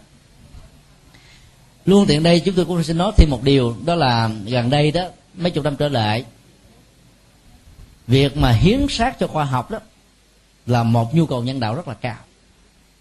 Nhất là những người phật tử hiểu được vô ngã, không chấp thân này là của mình, cho nên các chi phần cơ thể còn khỏe, nếu có tai nạn giao thông bất thường đó, nó trở thành là một cái phương tiện để giúp cho một mạng sống. Nếu ai mạnh dạn mà không có tiếc nuối thì nên phát nguyện hiến xác cho khoa học. Còn người nào có cái tâm á thì gặp người a nói cái này mình thấy cũng có lý, gặp người b nói mình thấy cũng có lý và hai cái lý này nó ngược nhau. Tức là dễ dàng bị phân dân, bị tác động. Và nhất là tiếc nuối thì đừng nên phát tâm hiến sát khoa học. Lúc mình phát tâm đó, mình mạnh lắm. Nhưng mà khi cái chết diễn ra một cách thình lình, mình không muốn thừa nhận đó. Cho nên các bác bác sĩ mà đem mổ xẻ, lấy những chi phần để phục vụ cho những người còn sống, thì mình tiếc nuối mình mình sẽ bị dướng ở trong tái sanh do đó, ai phát nguyện hiến sắc khoa học phải thực tập về vô ngã và phải rũ bỏ sự tiếc nuối thì mới thật sự là có ý nghĩa, đạo đức và nó hỗ trợ cho tiến sinh tái sanh chúng ta rất là nhiều. Nói tóm lại là chúng ta không nên quá lo lắng về tình trạng cái chết của người thân rằng người đó được siêu hay chưa. Trừ khi nào có những dấu hiệu ta không liên tưởng đến mà vẫn được báo thức, báo mộng như những tình huống chúng tôi nêu ra cụ thể thì ta mới làm lễ cầu siêu còn bằng không cứ hãy để thản nhiên mọi thứ nó trôi qua. Chứ mỗi ngày lo lắng sợ là cha mình chưa thiêu, mẹ mình chưa siêu, mà không có một cái bằng chứng gì hết. Nó làm cho mình mất sức khỏe, và nỗi lo trong gia đình nó làm cho chúng ta bị ám ám ảnh nhiều lắm. Rồi có nhiều người nói là do động mà, động mồ, động mã của ông bà tổ tiên chưa được siêu mà mình, con cháu ngóc đầu lên không nổi. Rồi chúng ta tạo cái nghiệp hàm quan cho ông bà tổ tiên của mình. Là điều không nên xin đi câu hỏi khác. Giờ chắc là mời à, mấy cô phật tử trẻ. Con bạch thầy con muốn hỏi thầy một câu hỏi là à, con vẫn còn si mê con vẫn chưa hiểu biết à, cơ chủng tử nghĩa là gì ạ? Và tại sao các các thầy tu thường nói khi mà mẹ con hỏi các thầy là cháu nó thích đi chùa thế nhưng mà các thầy lại bảo là con bé này nó không có chủng tử không đi tu được. Thế con thầy thầy là thầy giải thích cho con thì con ờ, được thông thoáng đầu óc, con ờ, thấy thoải mái. Thầy ạ chủng tử là chữ hán, nghĩa đen của nó là hạt giống. Ở trong ờ, ngôn ngữ dân gian Việt Nam, ở miền Nam Việt Nam đó, thường gọi là cái căn. Có căn đi tu. Cái căn là cái gốc rễ của một cái cây. Thay vì mình nói hạt giống thì mình nói cái gốc rễ nên cũng giống nhau thôi nghĩa lý đó thì hạt giống đó, đó là một cái ờ, năng lực. Giúp cho chúng ta dễ dàng phát triển về cái lĩnh vực mà nó đã từng có. Ví dụ như ờ, ngày hôm qua ở trên ờ, các tờ báo chính đó, có được một sự kiện là có một bé gái 3 tuổi ở bình định đọc chữ bên vách mà chưa học chữ nào chưa học chữ cái nữa mà nhìn vô mặt chữ đọc hết. Ờ, các cô giáo dạy mẫu giáo khi tiếp nhận ờ, cô bé này đó ngạc nhiên lắm. Và báo cho báo giới báo giới mới tới để xác minh. Thì đưa những cái tích báo à, viết dành cho người lớn. Dân chương chữ nghĩa câu chữ đó khó khăn lắm. Cô bé này đọc vanh vách không bị vấp một câu chữ nào cả mới có 3 tuổi. Thì cái đó nó theo tâm lý học của nhà Phật đó là cô bé này có những chủng tử về kiến thức. Tức là những hạt giống về học thức á quá nhiều và nhất là cái kiếp gần đây nhất mới vừa chết. Thì sau khi con người chết á, trung bình đó là từ 10 tháng cho đến 13 tháng. Cộng 9 tháng 10 ngày của người mẹ mang cái bào thai của đứa con. Và 49 ngày đó ở trong một tiến trình tìm một cái nghiệp cảm tương thích ở trong một gia đình nào đó để tái sanh. Để sau này có cùng một cái cộng nghiệp tức là nghiệp chung với gia đình hay là có biệt nghiệp. Thì chúng ta có trung bình từ ờ, 10 cho đến 13 tháng để một hương linh ra đi nếu không có bị chấp trước. Thì nếu như um, 13 tháng trước đó cô này là một giáo sư dạy văn. Dân chương chữ nghĩa đọc một cái là không có quên một cái gì. Nhớ vanh vách, nhớ chuẩn xác. Thì khi chết á, mà nếu không có bị ức chế tâm lý gì, làm trở ngại, mà chết trong lúc đang đọc sách ờ, trong lúc đang tư duy về những cái nghĩa chữ hay là triết lý trong văn chương, hay trong những tác phẩm văn văn thì khi sanh ra là cô này có một cái hạt giống tri thức mạnh lắm. Chỉ cần có một chất xúc tác thôi thì những hạt giống đó nó sẽ hiện về. Theo y học đó, thì à, mỗi một người đó, thông minh hay là chậm lục, nó do các số lượng nếp nhân ở trong bộ não. Cái này bên nhà phật nói chỉ là một cái phương tiện vật lý thôi. Còn các hạt giống nó được gieo trồng sẵn cho nên nó làm cho người này thông minh, người kia chậm lục, người thì học một biết mười, người học mười không nhớ được một cái người chẳng học gì hết mà cũng biết nữa. Là bởi các hạt giống đó được gieo sẵn rồi. Xin thêm một ví dụ. Quý vị tại đây đó có người đã đi chùa 10 năm, có người ba chục năm, có người hai chục năm, nhưng mà cũng có người mới đi chùa lần đầu không à trong ngày hôm nay. Nghe nói là đi chùa, nghe giảng lần đầu thôi. Thì những cái khái niệm về Phật học nghe quý vị sẽ không hiểu gì hết á. Không à nó chưa quen. Nhưng mà mình ít nhất mình có nghe. Chẳng hạn như cái từ chủng tử được giải thích là hạt giống thì lần sau mấy vị mà đi chùa nào mà với thầy giảng mà nói là cô bé này cô bé này có hạt giống mình hiểu được liền phải không ạ? À? vì sao? Vì mình đã nghe qua một lần mà theo phật giáo các cái năng lực tri thức các cái hành động tay chân lời nói và việc làm không mất đi sau khi chúng ta chết. Nó tồn tại dưới một dạng sức khối năng lượng. Khối năng lượng này nó đi đào thai với con người. Và khi sinh ra con người có những cái hạt giống về lĩnh vực a b c. Và do đó nó, nó có sự khác biệt cái phong tục làm lễ thôi nôi của việt nam đó là của phật giáo. Chúng ta thấy là khi mà một đứa bé đủ được một năm tuổi, thì cha mẹ phật tử ngày xưa tại việt nam đó, bày ra tất cả các cái dụng cụ căn bản thôi, tùy theo cái điều kiện giàu nghèo của từng gia đình. Mỗi một dụng cụ đó tượng trưng cho một lĩnh vực ngành nghề. Ví dụ, chúng ta để um, một cái ờ, ống nghe bác sĩ chúng ta để một cái ống chích chúng ta để một con dao cái cưa cái đục rồi à, cái cuốc quyển tập quyển sách viết xe hơi tức là chừng vài trăm cái thôi. Thì nếu như trong gia đình đó có tất cả là 10 người song sinh cùng một lúc ở bên uh, úc có 16 người song sinh. Thì nếu mà 16 người song sinh đó mà cho làm lễ thôi nôi cùng một lúc đảm bảo với vị là không có cô bé cậu bé nào mà nó chọn đúng một cái hiếm có lắm. Mọi thứ nó chọn một kiểu khác nhau. Bé nào có hạt giống nào nhiều sẽ chọn cái cái vật liệu tượng trưng cho cái lĩnh vực ngành nghề đó. Vì nó gần gũi nó quen rồi. Cho nên nó chọn cái này như là một sở trường. Do đó cái hạt giống nó không mất đi. Thì từ cái học thuyết đó, đó thì chúng ta thấy là đạo phật đã dạy chúng ta cái nghệ thuật định hướng nghề nghiệp cho con em của mình. Từ lúc đó, nó mới được sinh ra rồi cái nghệ thuật thay giáo ở trong kinh địa tạng trong kinh ờ, du lan nó còn dạy chúng ta thêm một cái bước khác nữa. Là mình muốn con em của mình có một cái hiệu ứng về nghề nghiệp nào đó đó thì trong lúc mang thai nó đó thì mình gieo những hạt giống đó nhiều. Nếu dụ mình muốn nó là bác sĩ đi thì trong lúc mà mình đang thai mình đọc về sách y mình đi làm uh, uh, dịch vụ y tế miễn phí mình làm rất nhiều điều tốt về cái đó để cho hạt giống này nó được truyền và ảnh hưởng trực tiếp từ người mẹ sang đứa con qua cái nhau cái dòng cảm xúc tâm lý, nhận thức đời sống đạo đức của người mẹ ảnh hưởng cho đứa con rất là nhiều. Và nó cũng góp phần tạo ra một chủng tử mới, một cái hạt giống mới cho đứa con mình. Khi mình phát hiện đứa con mình nó chọn lấy cái con dao, nhất là dao thái lan. Hay coi chừng à. Cái cậu này chắc cũng có những cái hạt giống mà đâm chém. Mà thì lúc đó chúng ta phải đầu tư về giáo dục cho nó nhiều hơn. Ba lần, bốn lần, thì cái hạt giống kia nó sẽ bị chết đi à. nó sẽ bị mất đi nó bị loại trừ lẫn nhau đó. À, nếu như ờ, cái cậu bé này mà nó cầm cái ống chích không biết là chích bác sĩ hay là chích thuốc uh, xì ke ma túy đây thì mình cho nó chọn thêm một cái vật liệu khác. Nếu nó chọn cái ống nghe như vậy rằng này nó đã từng là bác sĩ hay y tá à. Cho nên thấy cái này là thích nó có khuynh hướng đó.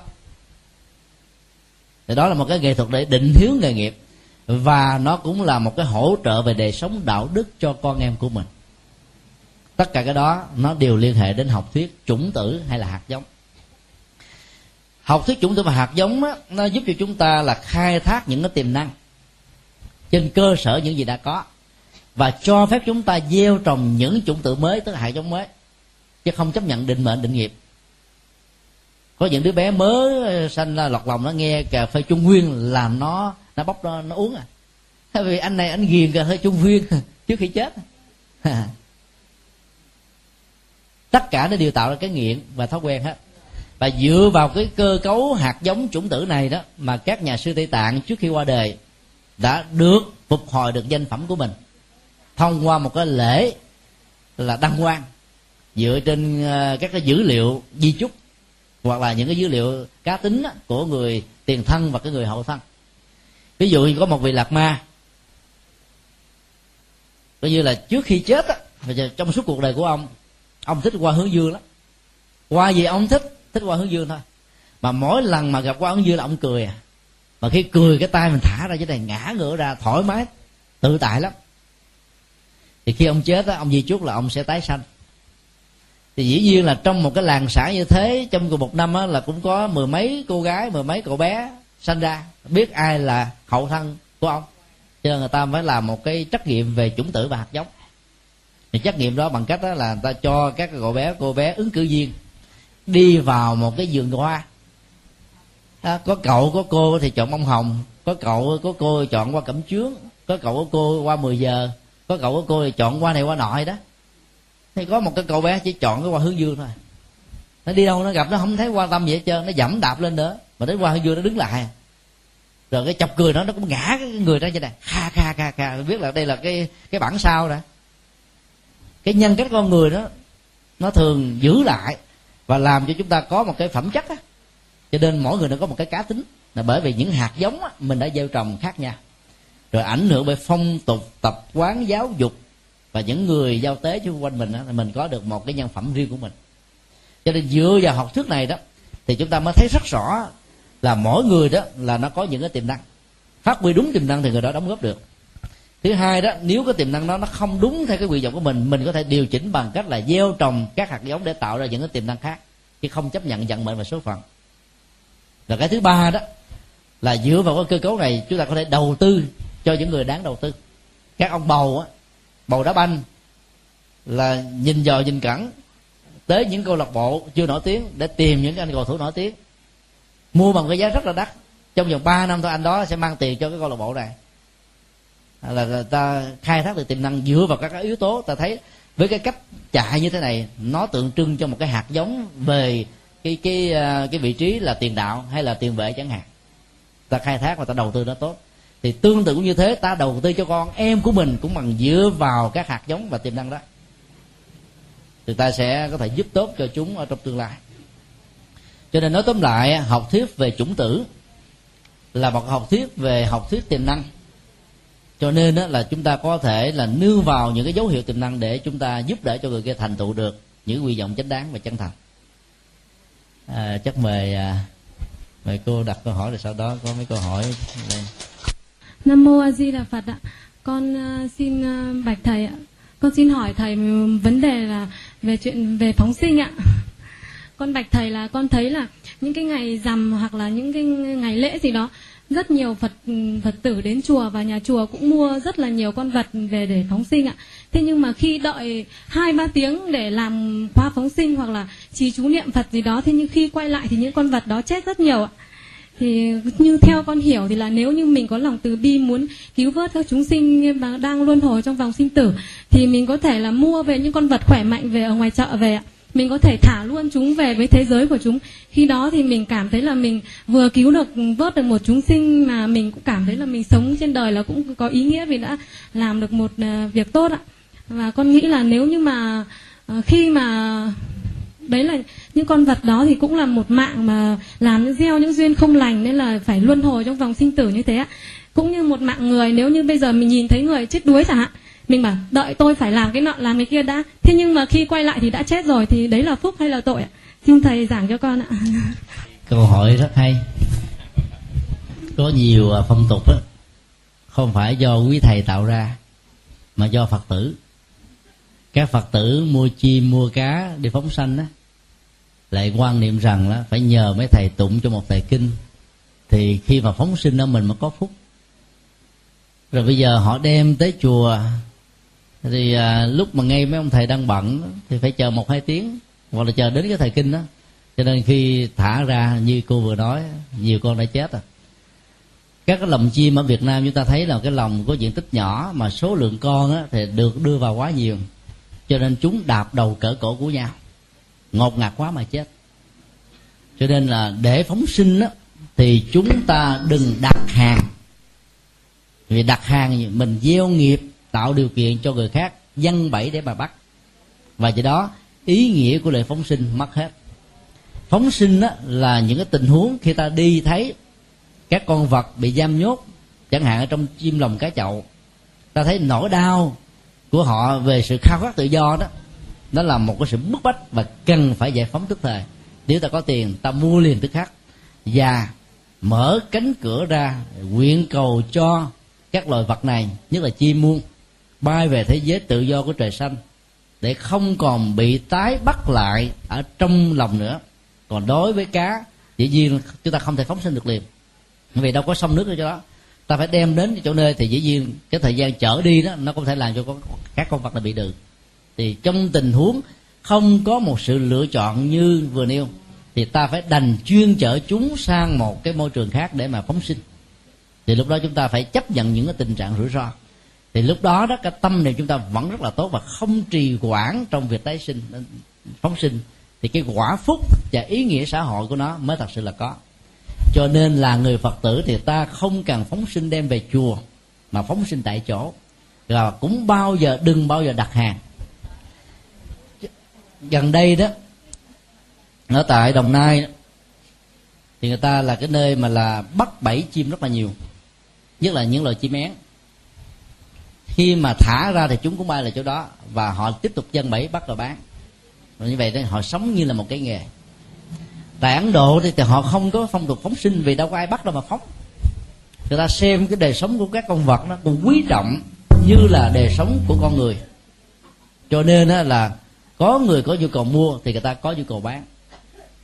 Thì trong tình huống đã có người bắt giúp rồi thì chúng ta phóng chúng ta có phước còn người nào lợi dụng vào lòng tốt của chúng ta phóng để dân bẫy tiếp bắt, thì người đó bị tội gấp đôi trong một hành động phóng sanh, thì người có tội, kẻ thì được phước.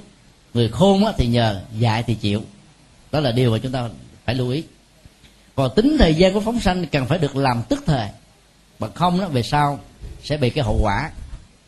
Có nhiều người, nhiều khi mình không làm gì xấu hết rồi bị liên lụy hay là bị trong một cái án nào đó mà người ta khai gian làm cho mình được xem như là người đồng lõa, cho nên mình cũng bị giam nhốt, tạm giam thế này thế kia. Nó có một cái giai đoạn chuyển tiếp hay cả, ngay cả trong dịch huống có, một số người đi vượt biên. Rồi qua đó lại bị ở tù ở trong các trại tị nạn. Giống như ở tù thôi, năm, mười năm. Hồi năm ngoái chúng tôi à, giảng tại hoa kỳ đó, có hai vợ chồng mới vừa được à, nhập cư qua mỹ sau 17 năm ở trên đảo. Sau 17 năm ấy mà người ta à, hai vợ chồng này là những người cuối cùng của những cái đợt mà đi vượt biên. Là là chúng ta thấy bây giờ lý giải như thế nào thì cũng khó, nhưng mà phật giáo cho phép chúng ta lý giải nó cũng thể có những cái tình huống, những cái kiếp nào đó, những người này đã từng làm cái tình trạng giam nhốt, những người vô cớ, vô tội. Cho nên mình đã đi ra khỏi hải phận rồi mà vẫn chưa được an. Rồi phải vì ở trên đó cả bao nhiêu năm, khốn khó, không có công an việc làm. Rồi khi qua lại trong giai đoạn này thì cái kinh tế nó đang lạm phát làm ăn khó khăn vô cùng. Thì bây giờ mình chuyển các con vật từ cái địa điểm mua về ngôi chùa là hai tiếng đồng hồ. Giờ để thì một hai tiếng nữa một tụng kinh là mình giam nhốt đó thêm bốn năm tiếng nữa. Chỉ cần có một cái nhận thức trí tuệ sáng suốt ta thả đi tư khác thì cái các cái nghiệp về giam cùm hay là trở ngại chướng duyên nghịch cảnh đó, nó sẽ theo cái đó mà nó bay đi. Nó tốt lắm. Do đó làm phải làm tức khắc và không nên đặt hàng mua, vì đặt hàng mua là chúng ta xúi dục người khác, dân bẫy bắt. Kể từ khi người đài loan và trung quốc sang ờ, các phật tích mua chim phóng sanh, đem cá, xin lỗi, đem cá chim qua, thì lúc đó người ấn độ mới bắt trước người ờ, trung quốc để mà dân bẫy bắt ở tại các phật tích này. Đó là một điều hết sức đáng buồn. Năm 94 chúng tôi ờ, du lịch tại đó chưa hề có cái tục phóng sanh ở tại các phật tích đến năm 2000 trở lại đây thì bắt đầu nó đã có. Cái gì mà nó, người nghèo nghĩ rằng là mình có thể tạo ra một cái phương tiện cho đời sống thì họ có thể họ làm. Họ bất chấp luôn rằng cái hậu quả về những cái nghề nghiệp như thế như thế nào. Chén cơm manh áo làm cho rất nhiều người bị mờ mắt. Do đó là người phật tử khi phóng sanh thì mình phải hết sức là khéo léo, nhanh chóng và không cần phải tụng kinh gì cả. Các con chim có nghe được gì đâu. Cái ngôn ngữ của nó và mình khác nhau tâm thức của nó và mình cũng hoàn toàn khác nhau. Một số loài có đủ được cái năng năng lực để có thể cảm nhận được chẳng hạn như là chó. Một số loài gia súc đặc biệt đó, thì hòa mai. Còn các loài chim thì không cần phải tụng kinh tụng cũng không có ít ít lợi gì. Chúng tôi được biết có một vị hòa thượng lãnh đạo cao cấp của giáo hội hiện nay có thói quen đó là khi có tiền bá tánh cúng dường ngoài những việc làm từ thiện thì hòa thượng thường mua chim để phóng sanh.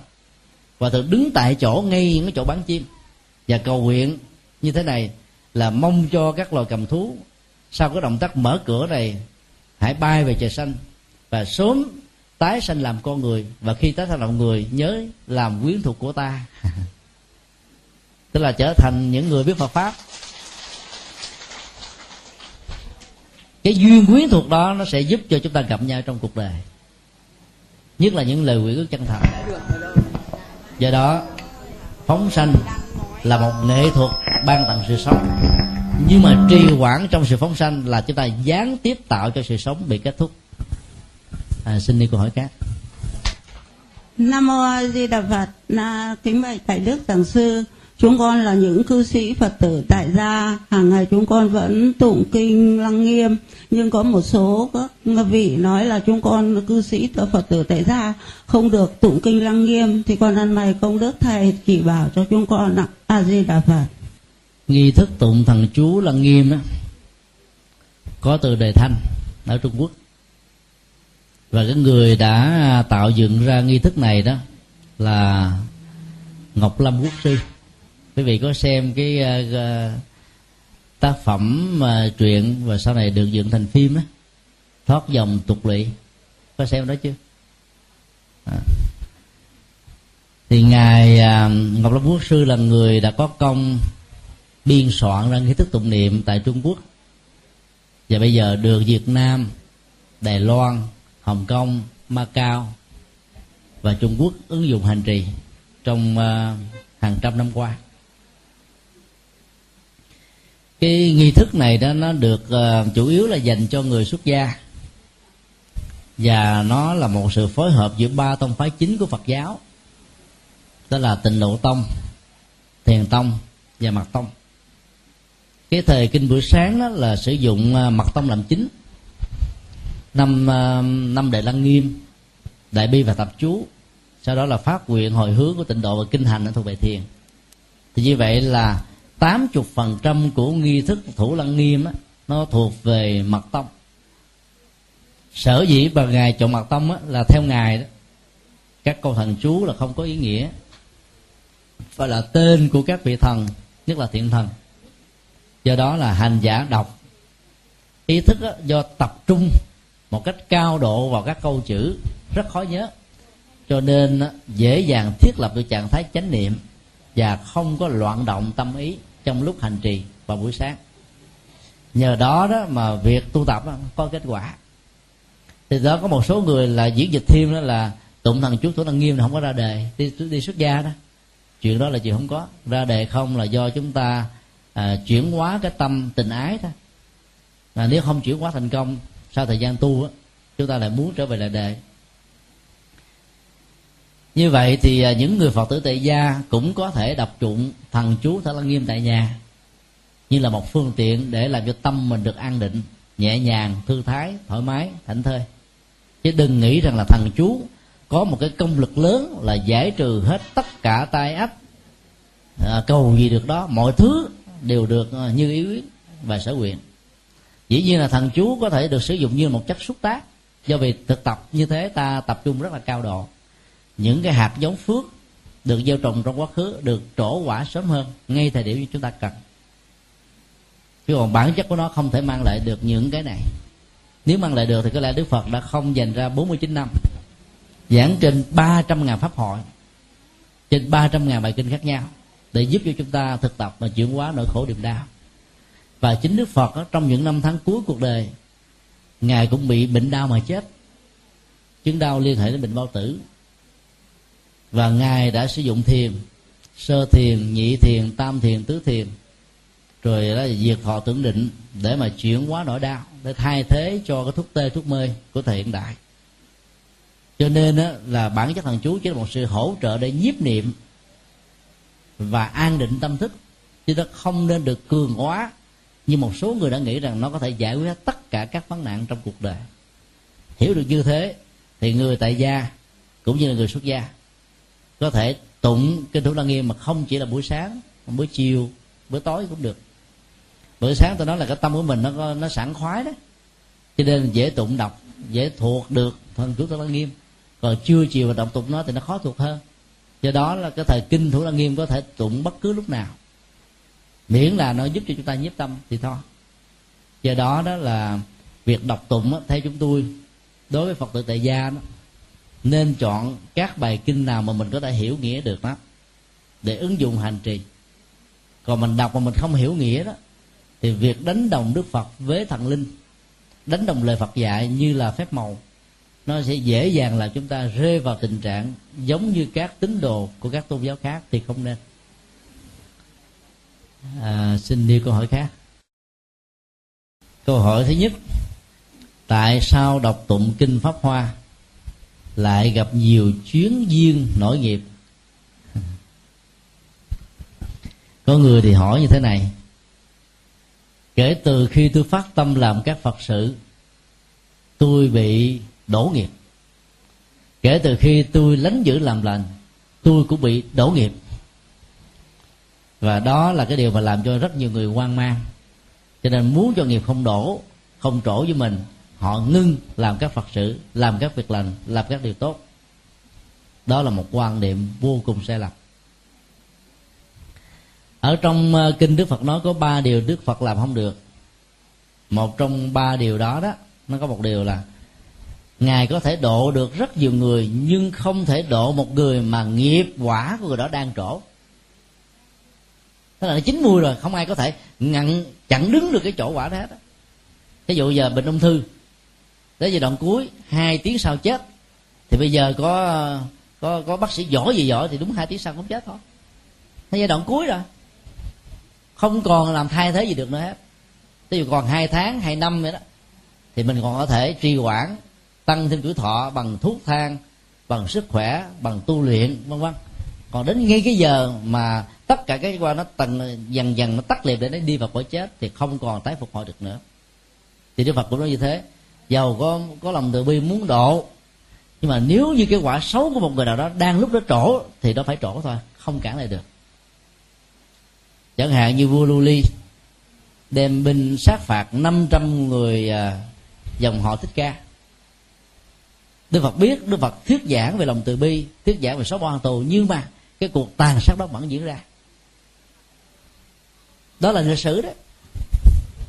Thì cũng như thế, chúng ta có thể thỉnh thoảng gặp những cái tình huống ngẫu hợp lúc mình đang thọ trì kinh diệu pháp liên hoa, hay là phát tâm bồ đề, làm các công đức, dấn thân là phật sự, làm các việc tốt, xã hội, từ thiện, vân vân thì một cái quả xấu nào đó đó, về một cái nghiệp xấu nào đó nó trổ ngay thời điểm này làm cho ta có cảm giác là do cái này mà nó có cái này.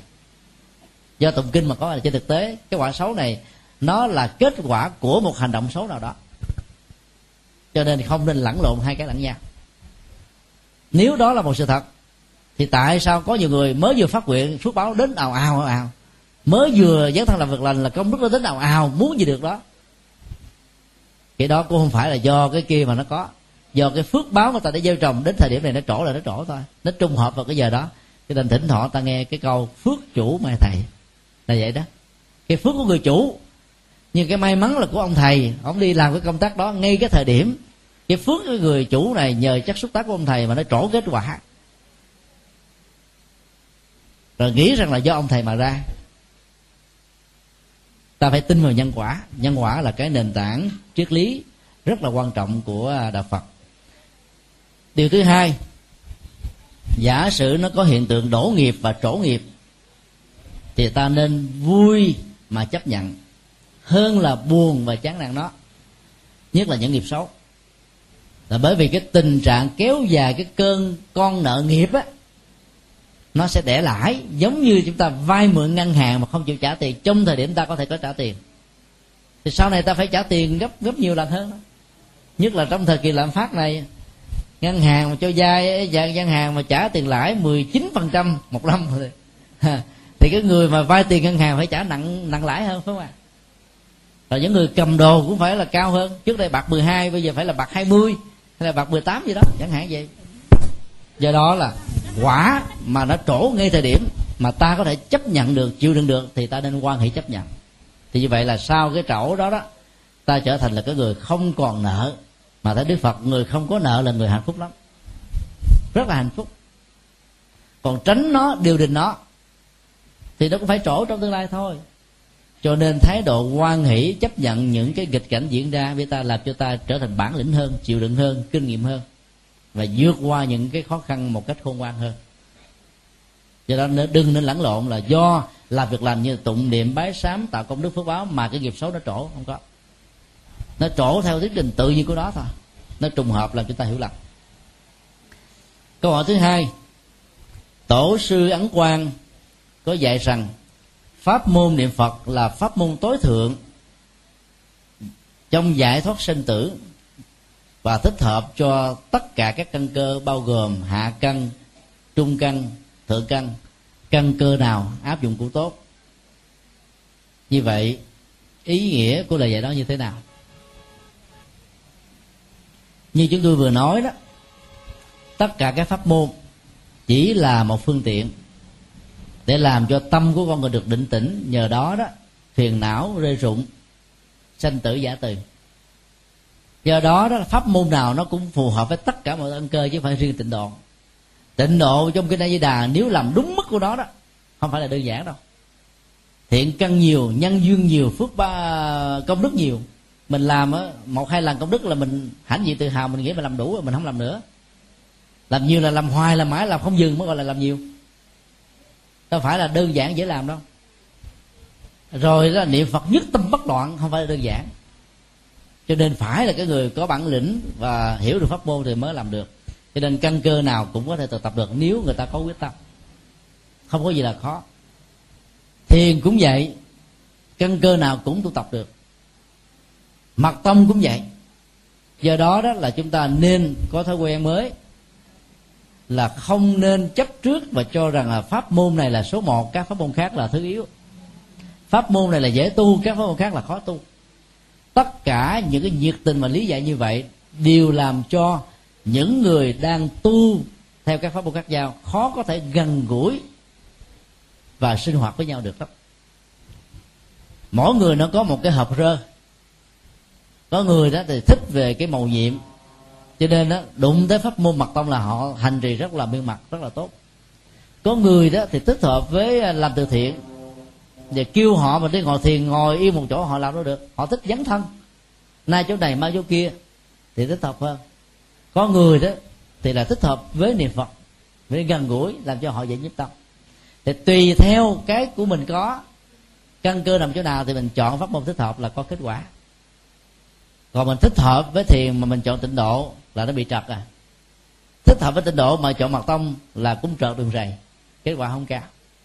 Như vậy, dựa vào tinh thần của kinh kim cang, chư pháp bình đẳng, vô hữu cao hạ chúng ta phải thấy rằng là tất cả các pháp môn là vốn ngang bằng nhau, không có pháp môn nào cao, cũng không có pháp môn nào thấp. Cũng giống như các loại thuốc, mà nói là thuốc này thuốc cao, thuốc được thấp là không đúng. Thuốc này trị bệnh này, thuốc kia trị bệnh kia. Và trị đúng bệnh, trị đúng thuốc thì hết bệnh, còn trị sai thuốc là không hết bệnh. Thì pháp môn nó cũng như thế. Người đang có lòng sân, thì ta phải dạy về pháp môn từ bi, thì cái đó hết. Người ta có dòng sân mà mình dạy, thôi cứ niệm phật đi, hết sân sao hết được? Nó ức chế thôi. Nó tạm thời bỏ qua, nó quên đi thôi.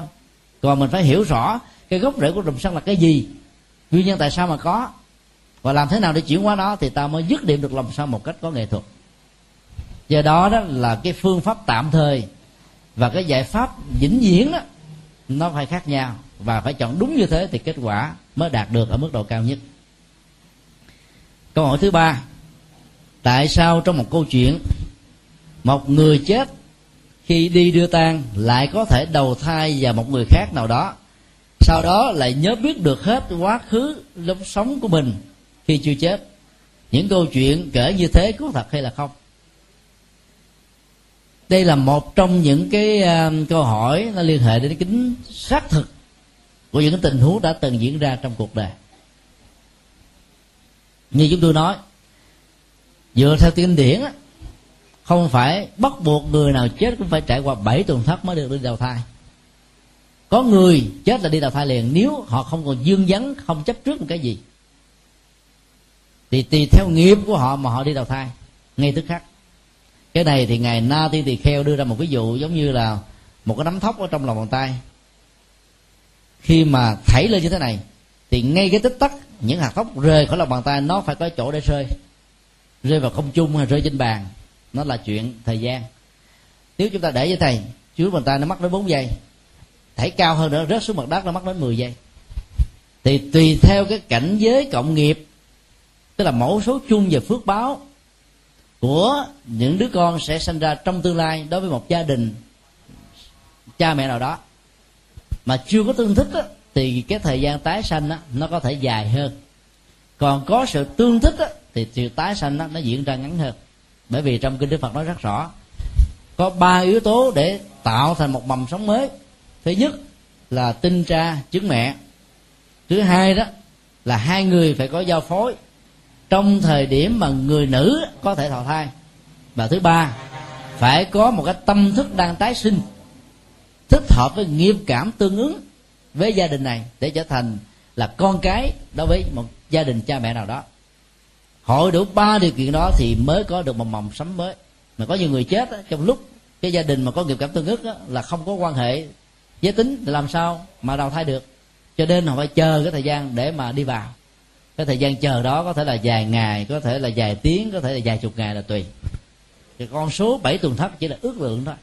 Để chúng ta nhớ tụng niệm bái sám hỗ trợ cho hương linh sớm được siêu thoát chứ không phải là con số cố định như vậy là khi một người trong lúc mà đang, gọi là tẩn liệm hay là di quan hay là quả thiêu, mà vẫn có thần thức xuất ra để đi nhập vào một bào thai nào đó, và sau khi sinh ra biết vành vách, rõ ràng chi tiết về cái tiền thân của mình là chuyện rất là có thật. Không có gì là đáng ngạc nhiên. Là bởi vì đó là nó phải tìm cái nghiệp cảm tương ứng. Chứ có thể lúc mới chết là vào cái ngày 12 đến ngày 15 là ngày đi tống tán. Ba ngày đó chưa tìm được cái nghiệp cảm tương thích. Đúng đến ngày 15 mới có được nghiệp cảm tương thích, cho nên mới được tái sanh. Thì lúc đó thần thức nó sẽ ra. Còn có tình trạng nhớ được cái tiền thân của mình rất là hiếm. Thì nó nó có hai tình huống. Tình huống một là những vị tu có một cái năng lực đặc biệt, biết được cái giờ chết của mình sẽ diễn ra vào lúc nào và dự báo được mình sẽ sanh ra trong gia đình nào. Thì trường hợp đó, trong kinh địa tạng gọi là tái sanh theo nguyện. Tức là do nguyện lực của mình mình dụng ý, mình cố tình sanh ra trong một hoàn cảnh gia đình nào đó, để cái con đường bồ tát đạo của mình á, hay là con đường tốt của mình được tiếp tục thực hiện một cách có kết quả. Hay là mình mang một sức mệnh nào đó để độ cho người à, cho những người mà chưa biết về đạo phật. Chẳng hạn như lạc ma u seo là một vị à, cao tăng của tây tạng.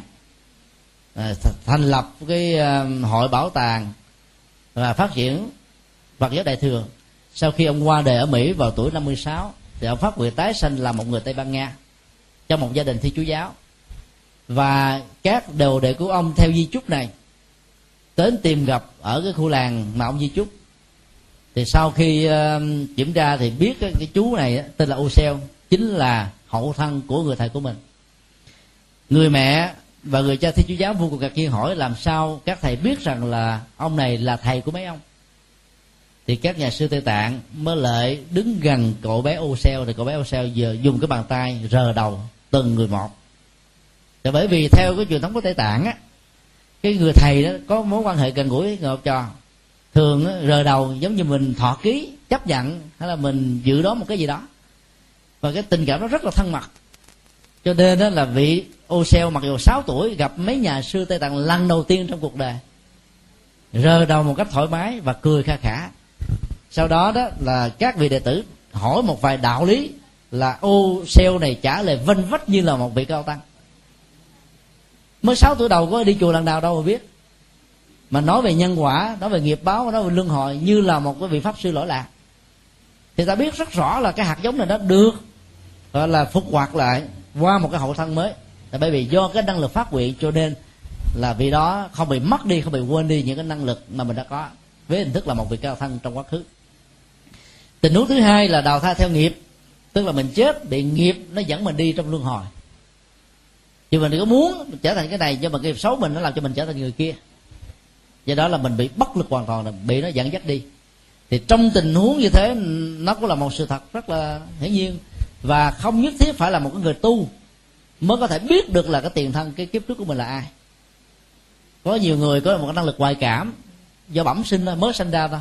Thì năng lực đó giúp cho họ có thể biết được tiền thân của họ là bà Nguyễn Thị A. Thì bà kể lại, vanh vách bà Nguyễn Thị A đã làm cái gì, trước khi chết đã làm sao, di chúc mà những người, thậm chí là chồng con không còn không biết. Mà khi nói là kiểm chứng lại thì trong các cái tờ di chúc hay là trong những cái tờ nhật ký hay là trong những cái kỷ vật ở trong tủ của bà. Chỉ điểm luôn viết vào ngày nào rồi đó thì người ta kiểm tra là thấy nó đúng. Người ta biết rằng là những người này là là hậu thân của một người nào đó mới chết. Cho nên cái năng lực ngoại cảm là một cái năng lực mà nó là có tình huống là tình cờ. Có tình huống á là do vì một cái sự cố à, nhất sinh thập tử nào đó người ta phá được cái à, cái lớp vỏ thi mã ở trên bộ não làm cho các năng lực tri giác bình thường nó, nó trở thành là siêu thường. Thì đó là hai tình huống chúng ta thấy là là người ta có thể đón biết được là cái tiền thân của mình là ai và cái hậu thân của mình là ai. Còn phần lớn như chúng ta thì không có được những năng lực này. Tuy nhiên điều chúng ta cần phải lưu ý là những người ngoại cảm hay là những người có cái cấu trúc ngoại cảm đặc biệt á không phải vì thế mà ta nghĩ rằng họ là thánh họ là người đã được giải thoát họ vẫn là người phàm phu kẻ tục cũng có nỗi khổ cũng có niềm đau cũng có lòng tham lòng sân lòng si cũng có bế tắc cũng có những cái tâm lý khác như mà con người. Còn cái người mà tu mà chứng đắc đó hay là một phần chứng đắc biết được như thế này đó, thì người đó nó không rơi vào tình trạng như vừa nêu. Đó là sự khác biệt giữa nhà hòa cảm và nhà tâm linh của phật giáo.